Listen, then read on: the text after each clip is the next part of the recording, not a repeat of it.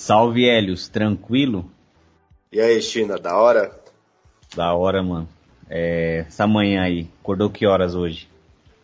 Acordei 5 horas da manhã. Caramba, ainda bem que você me ligou, senão eu ia perder a hora, hein, mano. Ah, não, eu tava trocando ideia aqui no telefone e fiquei esperando mensagem sua, mas não aparecia. E tá mó solzão. Agora tá mó solzão aqui saindo na janela.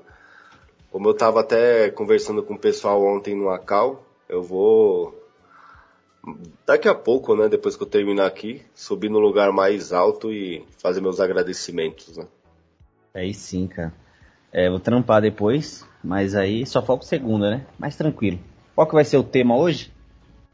O tema de hoje, cara, ele é meio sério, cara. É sério porque muita gente às vezes até morre nessas situações, porque Sim. Tem bastante complicação. Mas eu também, pra quem sobrevive, como eu e você provavelmente, né, tipo, teve bastante, sobreviveu, acaba sendo até engraçado, tá? Acaba sendo até meio que cômico, mas no momento não é legal não, mas é uma situação bem aterradora aí com quem acontece. Eles, vamos dizer assim, é bad trips, mas tem paranoias e começo de overdose, essas coisas tudo, tá entendendo? Que é tipo, meu, usou droga no intuito de conseguir uma brisa legal, uma viagem legal lá, de macaco estúpido, mas acabou se fodendo porque ela deu a brisa ao contrário, que é a brisa ruim também chama, ou bad, só bad, mas como é mais conhecido como bad trip. Caramba, bad trip, realmente, viagem ruim, né, cara? Você já teve alguma? Já tive várias, a gente vai contar aqui. Bom, a gente vai lembrando aqui que a gente é do Rusga Podcast, a gente tem um podcast aí contando nossas histórias, lá também tem várias histórias de bad trips também, e várias outras também, tanto as mais ruins, quanto também engraçadas também, e realmente, às vezes acaba sendo cômico, e é só ir lá e se inscrever e curtir os nossos episódios lá. É isso aí. Você sabe, tipo assim, vamos começar assim... quais drogas, cara, que mais dão esse tipo de bad trip, na sua opinião? Depois eu falo também aqui. A vida é o seguinte, bad trip, eu lembro que assim, teve um tempo que eu não sabia, eu usei droga desde criança, mas eu não sabia como que era esse negócio de bad trip pra mim. Era um novo, né, esse termo, né? Esse termo é mais novo do que as pessoas imaginam. Não sei se é porque eu era só um drogado muito underground, sei lá. Eu usava muita droga sozinho, não sabia muito sobre isso daí. Mas o que acontece? Eu fumava maconha, bebia, sei lá, tinha cola e não sabia o que era bad trip. Eu tinha até a brisa ruim lá, que a gente falava que era de o cara jogar brisa ruim, mas que dali era outra coisa, que dali era controlado, né? O que acontece? Eu comecei a ouvir esse bagulho de bad, foi uma mina que falava isso daí, que eu comecei a dar uns tiros com ela. Ela falava assim, ficar na bad. Eu até perguntei pra ela, falei, o que é isso aí? Daí faz muitos anos atrás, né? Ela falou assim, bad é quando você cheira e depois que acaba o efeito da cocaína, você fica numa tristeza, né? Isso daí dá pra entender, a testosterona, a dopamina, né? Apesar que todo drogado tem a testosterona baixa mesmo, realmente, isso daí. A maioria, né? Vamos dizer assim. É nula, né? Chega a ser nula. Tipo, lógico, tem muito cara aí que sei lá, o cara é de boa, mas pode ter até testosterona alta, mas usa droga. Mas geralmente é tudo fudido também mesmo. Viado! Vamos colocar logo isso daí. O cara totalmente fudido. Vamos colocar lá. A dopamina do cara baixa demais, né? A fontezinha dele acaba e ele acaba ficando nessa deprê desgraçada aí que chama de bad. Só que essa bad aí não é a bad mesmo que a gente está querendo falar. A bad é o efeito da droga causando a sensação, uns pensamentos ou alucinações ruins, né? Tipo, o bagulho, em vez de ficar eufórico e feliz, você ficar na merda. Isso daí, cara, que assim, é meio que extenso, porque tem muita coisa que às vezes a gente pensa que é bad trip, e não é, ou às vezes é e você pensa que não é, cara. É muita loucura, porque você tá loucão, né? Então tem várias drogas que dão isso daí. Agora, da onde que eu comecei a entender o que é bad trip mesmo, que eu ouvi essa palavra bad trip, foi quando eu comecei a dropar cogumelos. E aí com os cogumelos eu tive bad trip mesmo. Aí eu entendi o que, que era mesmo bad trip. Aí eu, hoje em dia eu tenho mais um entendimento melhor sobre bad trip, por causa quando eu tive a com cogumelo, que eu tive a viagem que eu ia morrer, tá entendendo? E simplesmente entrou esse negócio na minha cabeça, depois que eu dropei uns cogumelos, que eu ia morrer, cara. Eu ia morrer e já era. Tá entendendo? Já era. Tá entendendo? E foi uma fita terrível que aconteceu comigo. Cara, eu tive com LSD, cara. É com cogumelo... Eu não lembro de ter com cogumelo, não. Eu ia falar de cocaína, mas entra já na mais das paranoias, né? Depois a gente começa a falar. Com LSD eu tive uma que eu tava na pista e... a pista de skate lá, e eu tava... tinha comprado acho que uns 4, tinha comprado 2 desses, um amigo meu também 2. Inclusive é o mesmo Jota que eu falo em outros episódios. Aí ele tava, e ele ficou de boa, cara. Agora aí eu fiquei me recontorcendo lá, pensando que... não que eu ia morrer, mas que eu ia sumir, e ficava pegando naquela grama lá, pensando que ia desaparecer a qualquer instante. O olho estagnado, todo mundo me perguntando se eu tava bem, suando e feião. Isso é louco, cara. Eu nem sei como que eu saí daquilo, mano. Acho que eu comecei a beber, sei lá, não lembro, cara. Foi muito ruim, cara. Pensei que o coração acelerado, eu que já sou cardíaco. Foi ridículo, cara. Foi uma das piores sensações que eu tive, cara. Com LSD... essa é atípica, né? É, atípica. Depois com o LSD, tive aquela lá que eu tava num show, aí eu pedi ajuda pra um parceiro, né, que até então era amigo, né, pedi pra ele ficar comigo, porque eu tava zoado, pensei que o cara ia, não que era obrigação dele, né, mano, mas pelo menos me dar um apoio ali, desgraçado não ficou, e eu comecei a ver coisa no chão, ver coisa saindo, e eu comecei a encostar nas grades, assim, que tinha lá nesse salão, igual um palhaço, mano, encostar mesmo, se esfregando na grade, querendo sumir, o braço recontorcendo e subindo, assim, pro queixo. Feião, mano. Ridículo, mano. Muito ruim, cara. Me contaram sobre esse negócio que aconteceu com você, que você tava, tipo, do lado de uma rodovia, né? Esse barato, o maior perigo do caralho de morrer. Isso. Lá, é. Nossa, tá uma passarela lá, e depois eu comecei a ir pra passarela, meio que não pelo lado onde passavam os carros lá em alta velocidade, mas pela outro lado da calçada que tinha umas grades, tipo uns arame, e fiquei lá com medo dos carros e via... Mano, te juro, teve uma brisa que eu vi tipo um ônibus daqueles de viagem passar e depois ele virava tipo, se transformava meio que tipo, não um pássaro, mas virava uma gosma assim e subia, mano, uma coisa ridícula, uma coisa nada a ver, cara. Até eu falei pro mano lá, ele falou, mano, vamos sair daqui, senão a gente vai tomar um enquadro. Eu falei pra ele, eu falei, mano, se eu tomar um enquadro eu vou falar pro policial me bater até eu voltar, mano, até eu desacordar, mano, porque não é possível não, a pessoa viver assim.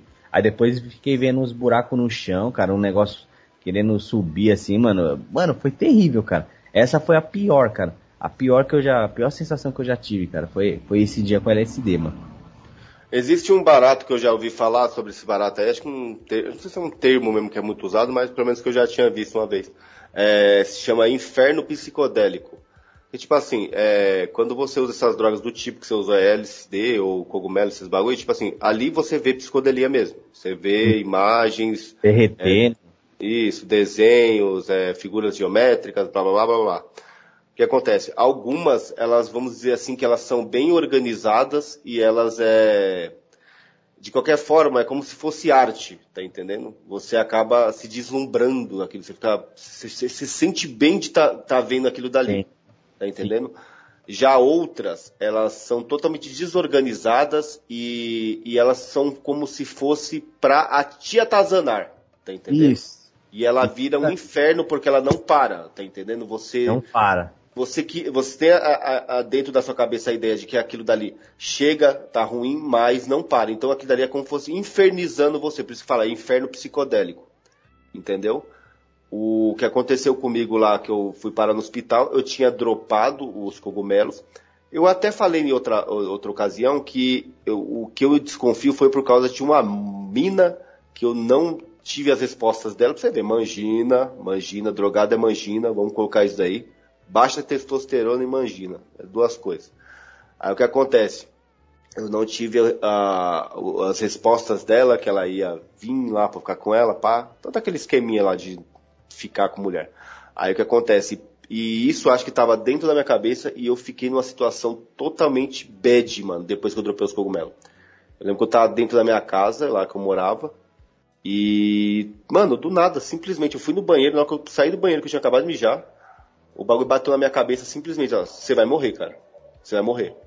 Aí eu comecei a passar mal, tá ligado? Começou meu corpo, começar a ficar amolecendo, e entrou dentro da minha cabeça essa ideia, você vai morrer.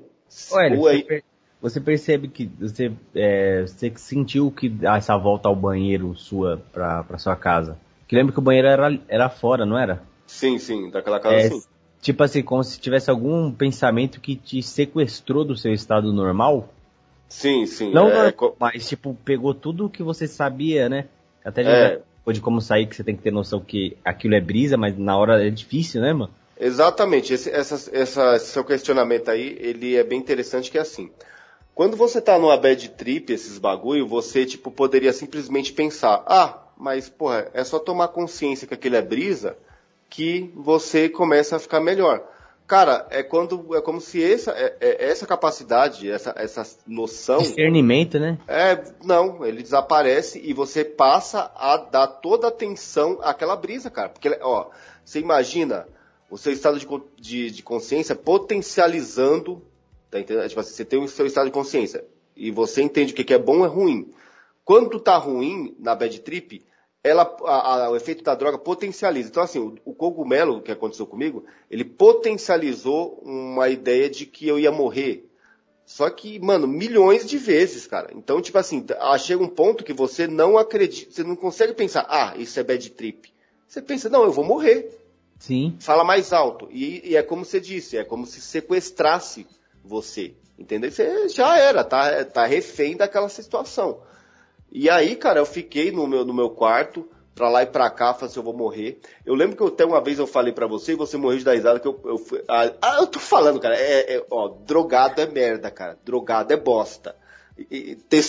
Acho que o negócio da testosterona vai vir direto aí, mas só de zoeira mesmo. Que aí eu peguei, mano, totalmente gay isso, bagulho. Eu peguei meu livro, um livro do Franz Kafka, eu nem gosto mais de ler Franz Kafka, que eu lembro disso, cara. Eu peguei um livro do Franz Kafka e deitei na cama, abracei ele e falei assim, eu vou morrer, mas vou morrer com o meu livro. Mano, que bagulho bicha, velho, que bagulho zoado. E qual que era? Era Metamorfose? Era qual? Eu não lembro, acho que era uma coletânea de vários contos dele.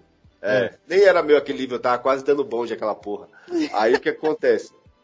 Aí, tipo, eu tinha outro. E aí eu tinha outro que tava em Minas Gerais, que era o processo, que eu gostava muito. E eu comecei a lembrar dele, falei assim, eu vou morrer e não vou pegar meu livro de volta. Puta, totalmente merda, cara. Totalmente merda. É querendo fazer uma morte intelectual ao mesmo tempo. Morte de intelectual zoado. Mano, maluco zoado, cara. Zoado. É zoado. Aí o que acontece? Eu peguei e falei assim, eu vou lá pra casa da minha mãe lá, cara. Vou pra casa da minha mãe. Aí fui lá infernizar todo mundo, cara. Fiquei infernizado. Aí deitei numa rede lá que tinha no quintal e fiquei falando que tava passando mal. E você lembra o caminho da sua casa pra sua mãe como que foi? Foi difícil de andar na rua, cara. Mas eu consegui andar de boa. Entendeu? Mas foi difícil. Aí cheguei e fiquei lá deitado. Falei assim, caralho, eu vou morrer, mano. Vou morrer. E aí, tipo, minha mãe, minhas irmãs começaram a perceber que eu tava passando mal mesmo. E aí, teve uma hora que eu fui no banheiro tentar vomitar esses cogumelos, cara. O único momento de lucidez que eu tive foi assim, cara, vai no banheiro e vomita os cogumelos. Você sabe que isso daí faz bem. Mas não dava jeito, cara. Aí eu falei, mas é morte mesmo. Aí eu comecei a pensar, eu devo ter comido um venenoso. Nossa. Aí, velho, bateu mais ainda, aí potencializou isso na cabeça. Vai morrer agora. Agora você vai morrer. Cara, aí eu lembro que aí a minha mãe pediu pra minha irmã, meu cunhado, me levar de carro. E eu lembro de passar com o carro ali na praça e trombar e ver os caras que eu tinha dropado o cogumelo. Eles estavam ainda na rua, né? Aí eles estavam lá na praça e eu olhei pros caras e pensei, porra, mano, eu tenho que falar pra esses caras que... Esses cogumelos vai me matar, cara, e pra eles parar com isso daí. Que ideia bosta, cara. Aí passei, foda-se, não parou porra nenhuma. Aí eu lembro, só que essa daí eu vou falar pra você. Essa parte, cara, eu até hoje eu lembro dela da hora, cara. Na moral, pode ser bosta, mas beleza. Foi quando eu tava saindo do bairro onde eu moro, porque tem uma visão dele, assim, uma parte dele grande, na hora que tá na saída dele, na rua, assim. E eu tive esse barato, assim, caralho, eu vou morrer. Eu vivi tantos anos nesse bairro, cara, desde criança. Eu comecei a ter essas lembranças, tá entendendo? Cara, caralho, eu moro há tantos anos aqui, mano. Essa é a última vez que eu vou ver meu bairro, mano. Porra, eu vou morrer. E você acredita que eu achei da hora isso daí, cara? Eu não sei, cara, tipo assim... Tipo, na sua pupila filmando, assim, um ambiente... É, isso, foi interessante. Eu não aconselho... Isso, né? Tipo, ninguém faz esse uso de droga pra isso acontecer, porque isso é horroroso, cara. Isso aí a pessoa de repente morre mesmo. E aconselho também a pessoa não pensar que isso daí é interessante, é legal, não. É porque na minha cabeça ficou assim, é porque o efeito do cogumelo ele é muito, muito real e muito forte. Então foi um momento que eu falei assim, pô, eu vou morrer, cara. E eu aceitei a morte naquele momento. E aí eu fui levado pro pronto-socorro. E aí eu já cheguei já arrastando lá, falando pra enfermeira, falando assim, não, eu vou morrer, mano, eu vou morrer, hoje eu tenho certeza. E ela, olhando pra mim, pensa assim, puta, que maluco zoado do caralho, né, mano? Nossa. Aí, pô, provavelmente, assim, se drogado tá zoado, né, mano? Aí fui tomando aqueles soros, aqueles bagulhos. E você falava que ia morrer? Falava direto, falava pra minha irmã, falava pra porra de enfermeiro, falava pra todo mundo. Aí depois fui tomando soro e fui melhorando, cara. Eu fui melhorando também, que ficou passando uns bagulho na televisão lá na parte de espera, que era só bobagem. Eu fiquei fudido, cara, fiquei injuriado com aqueles bagulho. Eu acho que aquilo dali foi melhor. Tipo assim, eu fiquei no ódio daquela televisão e acho que foi melhorando. Aí eu fui melhorando. Aí pronto, passou. Depois descobri o quê? Que era bad trip.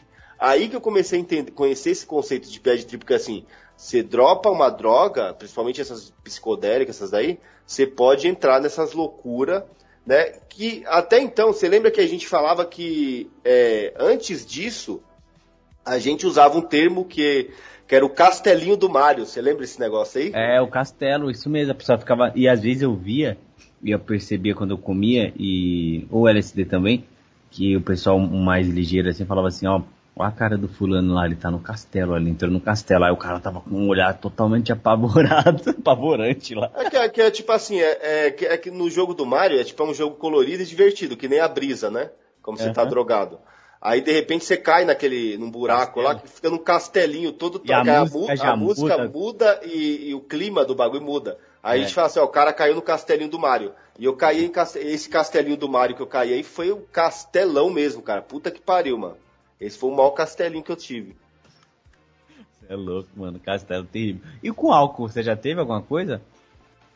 Mano, com álcool tem esse negócio de você ficar, tipo, chorando. Que é uma coisa que se percebe muito. Que é pessoas que bebem. Começam a lembrar de ex. Começam a lembrar como a vida dela tá uma merda. Porque ela quer ligar, né, também. Isso, e começa a chorar. Eu nunca tive isso, cara, sinceramente. Já tive problema com ex, com esses negócios tudo e tal. Mas com álcool eu sempre bebi pra brigar, pra ficar violento ou ficar alegre e rachar o bico. Tá entendendo? Agora, pra chorar esses negócios, não.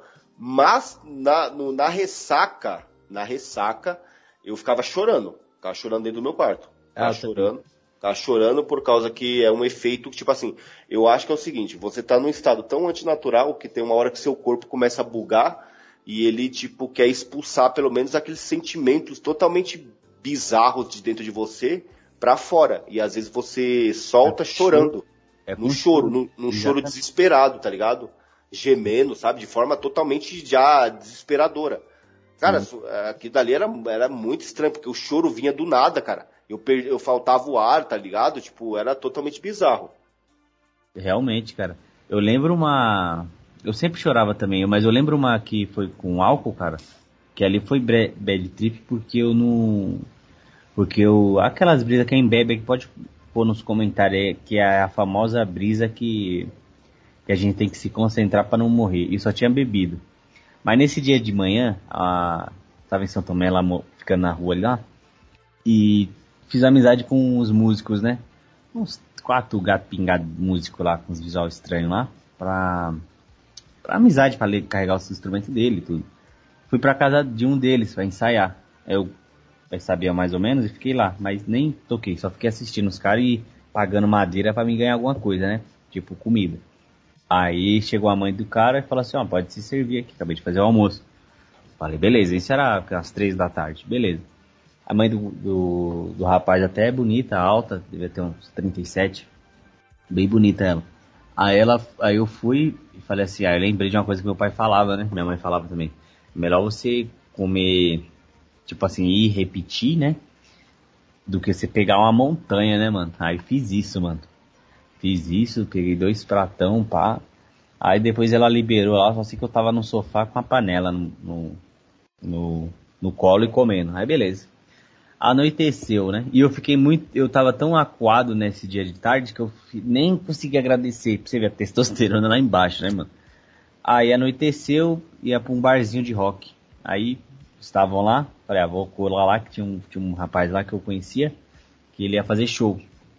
E ele tinha um esquema com uma pousada lá, com uma bagulho de cama pra dormir. Beleza. Aí fui e bebi muito. Fiz amizade com os senhores lá, que eles estavam trincando muita bebida. Aí eu, beleza, comecei a beber e essa mulher apareceu. Aí eu falei assim, mano, eu vou agora agradecer a mulher, né, mano? Porque ela fez me arrumou, o arroz dela tava top, né, mano? O tempero da comida é a fome, né? Mas cheguei lá e assim que eu falei assim, eu falei, moço, muito obrigado pelo seu arroz, mano. Seu arroz estava maravilhoso. Bloco, vomitei, mano. Vomitei o arroz dela nela, mano. Você acredita? Só vou terminar de fazer isso. Vomitei a perna dela toda. E como eu tava muito bêbado, aí começou aquela palpitação no coração. Aquela loucura. Eu lembro que ela me ajudou ainda a sentar, que ela foi firmeza. E eu fiquei com a... Tipo, igual aqueles caras do Carandiru lá, que fica assim... Eu fiquei daquele jeito, cara, com as mãos assim em cima do joelho e me concentrando pra não morrer, mano. E tentava vomitar mais e não conseguia, cara. Eu sentindo meu espírito indo embora ali, mano. Foi terrível, cara. Eu lembro que depois ainda chegou um cara querendo me ajudar, me dando água, mas eu não conseguia, porque eu comecei a tremer com o braço. Cara, eu só tinha bebido, hein, mano. Foi terrível, cara. Foi terrível. Eu tive que me concentrar mesmo pra não morrer. Eu lembro que depois chegou um outro cara que tava comigo lá. Aí isso depois já tinha passado uns 40 minutos. Eu ali naquela guerra e vomitando um pouco. E era só saliva que se fazia. Que ele me levou pra... Conseguiu me levantar e me pegar pra jogar pra outro lugar. Aí foi sair daquele ambiente e eu fui melhorando aos poucos. E voltei pra mesma desgraceira depois. Mas já com o pé atrás. Mas aquele dia pra mim foi o pior de álcool, cara. Não tive alucinação, mas... Na minha cabeça, aquilo eu tive que me concentrar pra não morrer, cara. Foi terrível. Você é louco. Uma vez eu tava bebendo com um camarada meu, só que eu acho que aquilo dali não era só bebida não, cara. Mas tinha um pouco da bebida, porque a bebida já tava deixando ele depressivo. E só que eu acho que foi também Castelinho do Mário que ele caiu lá por causa dos cogumelos, que a gente tinha dropado cogumelo e tava bebendo numa madrugada lá na pista de skate. E você tá ligado que aquela pista de skate é isoladona, né, meu? É bem isolada e, tipo, de madrugada, só se um vizinho tiver espionando a gente, porque não tem ninguém, não passa nem carro lá, né, mano? É. Aí o que acontece? Eu tava com esse amigo aí meu, do tempo, a gente tava conversando, né, e ele, tipo, do nada, eu tava legal, eu tava na brisa do cogumelo e eu tava feliz, dando risada, e tava animadão, mano, rachando o bico e falando pra caralho. Ele começou a beber e tava na brisa do cogumelo, começou a cair no Castelinho do Mário, começou a ficar baixo, tá entendendo? Começou a ficar começou a ficar retraído e começar a puxar conversa de situação ruim da vida dele. Aí vamos colocar assim, ele era um cara que, tipo assim, foi criado pelos avós, já tinha mais de 20 anos, trabalhava, recebia bem na época, tá entendendo? Trabalhava num lugar aí que todo mundo gosta, todo mundo quer trabalhar. E o que acontece? Os avós dele estavam cobrando muito ele por causa que ele estava gastando muito dinheiro com droga e bebida. Não estão errados. Sim. E outra também, tá querendo morar na casa dos outros, vai ter que ouvir, caralho. Não tem esse negócio, é autoridade, pronto, é hierarquia. Quem é dono da casa manda em você. Ou senão, se você não gostar, cai fora de lá, cara. Tá entendendo? Cai fora de lá. Quem é dono da casa, que é o chefe do bagulho, vai ter que mandar em você e pronto. Não tem essa historinha, mas não tem. Aí o que acontece? E eu aconselhava, eu falava assim, cara, sai, sai dessa situação. E nada, né? Tanto que ele, sabe o que ele fez pra provocar os avós dele? Tipo, ele fez de tudo pra ser mandado embora. Depois que você foi mandado embora, se arrependeu. Como se os avós dele fossem ligar pra isso. Ninguém vai ligar, cara. Pequeno, só vai ficar mais puto com ele. Infantil, né? Só que é o que acontece. A fita foi o seguinte. O que eu tinha percebido é que ele tava fudido porque ele tinha gastado todo o dinheiro dele na bebida e na droga e tava querendo mais dinheiro. Tá entendendo? E tava querendo também se afastar do serviço, por causa dessas ideias aí que eu tava falando, que até depois foi mandado embora. Eu tava conversando com ele, e ele puxou um assunto comigo, que era um assunto totalmente filha da puta, que tipo assim, teve uma vez que eu machuquei meu braço, e trincou o osso, e eu fui afastado da empresa, entrei na caixa, e depois de alguns meses, eu recebi, né, pela caixa, um acumulado lá, que tinha um tempo que eu não tinha, né, trabalhado, aí recebi lá quase 3 conto, tá entendendo? Fui lá na caixa, fiz um cartãozinho, tirei quase 3 conto lá. Ele começou a entrar nessas histórias que pra mim não tinha nem graça no momento, eu tava mal animadão. Aí eu falei, cara, esse cara tá meio estranho. Eu falei, não, mas o que tem, cara? Ah, mano, porque não sei o que, né? Então, aconteceu com você, cara. Mano, será que se eu machucar meu braço também, será que eu tipo, consigo pegar o dinheiro depois, né? Olha a mentalidade do cara, velho. A mentalidade do cara. Olha o castelinho. Totalmente bestial. Olha a bad do cara. Falei, mano, mas você quer se machucar, irmão? Pra que você quer se machucar, cara? Ele, não, porque eu, de repente, eu conseguia ganhar dinheiro. E aí, eu, tipo, eu ia meio que se afastar do serviço. O cara, tipo assim, queria acabar com tudo que ele tava ali, né? Que ele tinha conseguido, as oportunidades dele, né? Aham. Mas isso porque ele já estava entrando nesse castelinho do mar. Eu olhava pela cara dele que ele estava. Ele só estava falando coisa depressiva. Aí ele pegou e falou assim, mano, como que eu poderia quebrar meu braço? Eu falei assim, cara, sei lá, cara. Tenta cair de skate aí, velho. Sei lá, faz alguma coisa, mano. Aí ele pegou e aí eu vi que ele estava na bad mesmo quando ele chegou de mim e falou assim, mano, ô Hélios, você não consegue quebrar meu braço não, mano? Nossa, mano. Aí o que acontece? Cara, eu vou falar uma fita pra você. Isso é um alerta, hein? Isso é um alerta. Toda vez que você conhecer punk ou skinhead, você toma cuidado com essas pessoas, que essas pessoas são extremamente violentas e elas não se importam com violência, tá? Então, não confia não. Não vai ficar se misturando com esse tipo de gente, não, que isso é perigoso. Como no tempo eu era punk, eu já... Mano, meu olho já brilhou. Eu falei assim, puta que pariu, que oportunidade de praticar uma violência aqui gratuita de boa, mano. Aí ele falou assim, não, você tipo, sei lá, cara, você tem como você quebrar? Eu falei, ó, se eu for quebrar com um golpe, alguma coisa, você vai sentir muita dor, cara, que eu vou quebrar aí nas juntas. Aí ele, não, mano, você, sei lá. Eu falei assim, aí ele deu a ideia, falou assim, não, você tem a moral, olha, e ele tava falando de forma triste, assim, totalmente bad trip, mas ele falou assim, não, você tem como você bater com skate no meu braço? Eu falei... Demorou, irmão. Demorou. Mano, você faz ideia dos caras de madrugada, cara. Se tivesse alguém ali... Se tivesse alguém ali de madrugada olhando aquilo, eu falo assim, puta que pariu, as ideias desses caras. Não, aí vai ver. Aí eu falo assim... Aí eu falei assim, não, mas... Aí ele falou assim, mas não bate com truque não, que de repente nem vai dar efeito nenhum e só vai ferir o braço. Eu falo assim, não... Vamos o seguinte, vamos pensar aqui, vamos... Você quer que eu bata assim com skate de lado, assim com shape?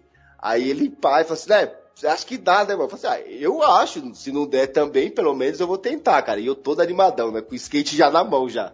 Aí eu falei assim, vai, cara, estica o braço aí, mano. Aí você imagina, é porque acho que vizinho nenhum tava vendo aqueles ali. Aí o maluco... Só vocês dois lá? Só nós dois de madrugada, cara. Aí ele esticou o braço assim, falou assim, segura que eu vou, pá. Você tá ligado aquele, eu não sei se é esporte, sei lá, cara, aquele bagulho das Olimpíadas que os caras pegam tipo um cabo, colocam uma pedra assim, e gira e solta o bagulho. Então eu peguei o skate assim na mão, cara, e eu tipo dei um giro daquele dali pra pegar... Mano, porque eu falei, mano, eu vou me aproveitar agora, cara. Aí eu dei um giro daquele dali, cara, e blow no braço dele, cara, bem assim no antebraço. Pá! Ele já, na hora que bateu o bagulho, ele já encolheu assim, ó, botou a mão no braço assim, ó, e ficou mocota. E ficou mocota, tá ligado? Sentado, eu falei assim, aí, mano, ô, meu. O cara entrou nas bad das bad, cara, e foi me dar essas propostas. Aí ele falou assim, ô, mano, você tá bem, mano? Aí ele já tava lagrimando o olho, né, mano? Aí ele não queria falar nada, cara, Aí eu falei, mano, e aí, mano, como que é o bagulho aí, cara? Quebrou, não quebrou, trincou, vê aí, pô, vamos ver. Aí ele, não, mano, não sei, mano. Tipo, o cara já tava, ó, é foda, mano. Isso que é foda, cara, o cara beber e usar droga, dá licença, o cara, ó, o cara sem noção, cara. Mas deu certo depois ou não? Aí, tipo, ele pegou depois, aí tirou a blusa, né, tipo, pá, assim, e foi ver, cara, só tinha nascido um calombo gigantesco no bagulho, não tinha trincado porra nenhuma de braço, não tinha quebrado, tinha nada. Ele só ficou com o braço fudido lá por uma semana, cara. Nossa. Só que tudo isso... Aí, depois, cara, quando eu trombei ele, nos outros dias lá com um calombo gigantesco, todo mundo tava vendo, o que que acontece? Eu falei assim, mano, por que que você entrou nessas viagens aí? Ele falou assim, não sei, cara, não sei. Eu tava dropadão, tava bebendo e simplesmente eu comecei a entrar nessas viagens ruins aí e queria se foder de qualquer jeito. Eu falei, isso é bad trip, mano. É Castelinho do Mar. Só que nós chamávamos de Castelinho do Mário. Eu falei assim, cara, esse caiu no Castelinho do Mário do caralho, hein, mano. Você é louco, tio. Pô, esse cara, uma vez, pra você ver que ele já tem uma energia meio pesada, meio baixa, assim, porque... um bagulho que você falou, não lembro aqui, não sei porquê, dele mesmo. Ele disse que às vezes, a maioria das vezes, ele acorda e ele tem que dormir virado pra parede. Ele falando pra mim. É uma vez que a gente era dão, porque várias e várias noites, ele acorda dando soco, tá ligado? Ele acorda na violência, tipo, batendo na parede, mano. Tipo, no meio do sono ele acorda nervoso, tá? Sabe? Com raiva contida. Ah. Estranho, né, mano? É perigoso ele quebrar os braços dele, porque os braços dele parecem um palito, cara. É. É perigoso, hein? Ele tá só o pó. Tem, ó, mano, esses negócios aí, eu tava falando sobre esse cara aí que ele usava essas drogas e ficava desse jeito. Eu conheci um outro cara também que, tipo assim, tem cara que parece que ele entra numa bad trip eterna, né? Você já viu esses negócios aí? Sim, tipo assim, ele começa usando droga bem, você vê ele... É que nem eu comecei com a maconha. Eu comecei a fumar maconha e a maconha me dava uma brisa muito boa, cara. Depois a maconha começou a me dar umas bad trip desgraçada, cara. E eu não sabia no tempo. Dava dor no braço, dor no peito, dor na metade do corpo. Eu começava a ter complexo de inferioridade. Sim. Queria me esconder, tá entendendo? Queria me esconder, já corria pra dentro de casa, tá entendendo? Não queria ficar na rua. Se eu visse alguém na rua, eu já me sentia inferior àquela pessoa, tá entendendo? Era umas bad trip desgraçada. E tem gente que começa, assim, nas brisas das drogas bem. Por isso que eu falo, cara, não entra nesse bagulho e não fica pensando que quando você tá agora, tá bem, você acha que tá bem, você vai ficar assim pra sempre. O seu cérebro, cara, ele não vai te avisar, ó, você vai começar a ter um monte de problema psicológico. Ele não vai te avisar, caralho. Não vai, não fica pensando que tem alerta, não. Às vezes pode te dar um sinal, mas você não vai nem perceber que você é um macaco do caralho que só vai se dopando. Como é que você vai perceber esse alerta? Você não percebe. Ó, gente que come mal... e vive, não cuida do corpo. Ela percebe o alerta que ela tá para ter uma doença? Não percebe. Percebe. Ela acha que aquilo ali é normal, que a vida dela é normal ser toda fodida. Oh, isso daí que nem eu, que eu tava com dormência no braço, umas dores esquisitas, uns 4 sintomas do bagulho. Aí quando eu fui no médico, ele falou, você sente isso? Eu falei, sinto. Você sente isso aqui? Sim. Sente também? Aham. Não, de vez em quando isso aí dá. Aí o médico simplesmente falou assim, eu não sei como você não infartou, cara. Você tá com todos os sintomas de infarto. Isso, exatamente, China. Exatamente. Aí foi dali que eu falei, puta, que filha da putagem que eu tava entrando. Aí depois daquele... depois daquele dia não.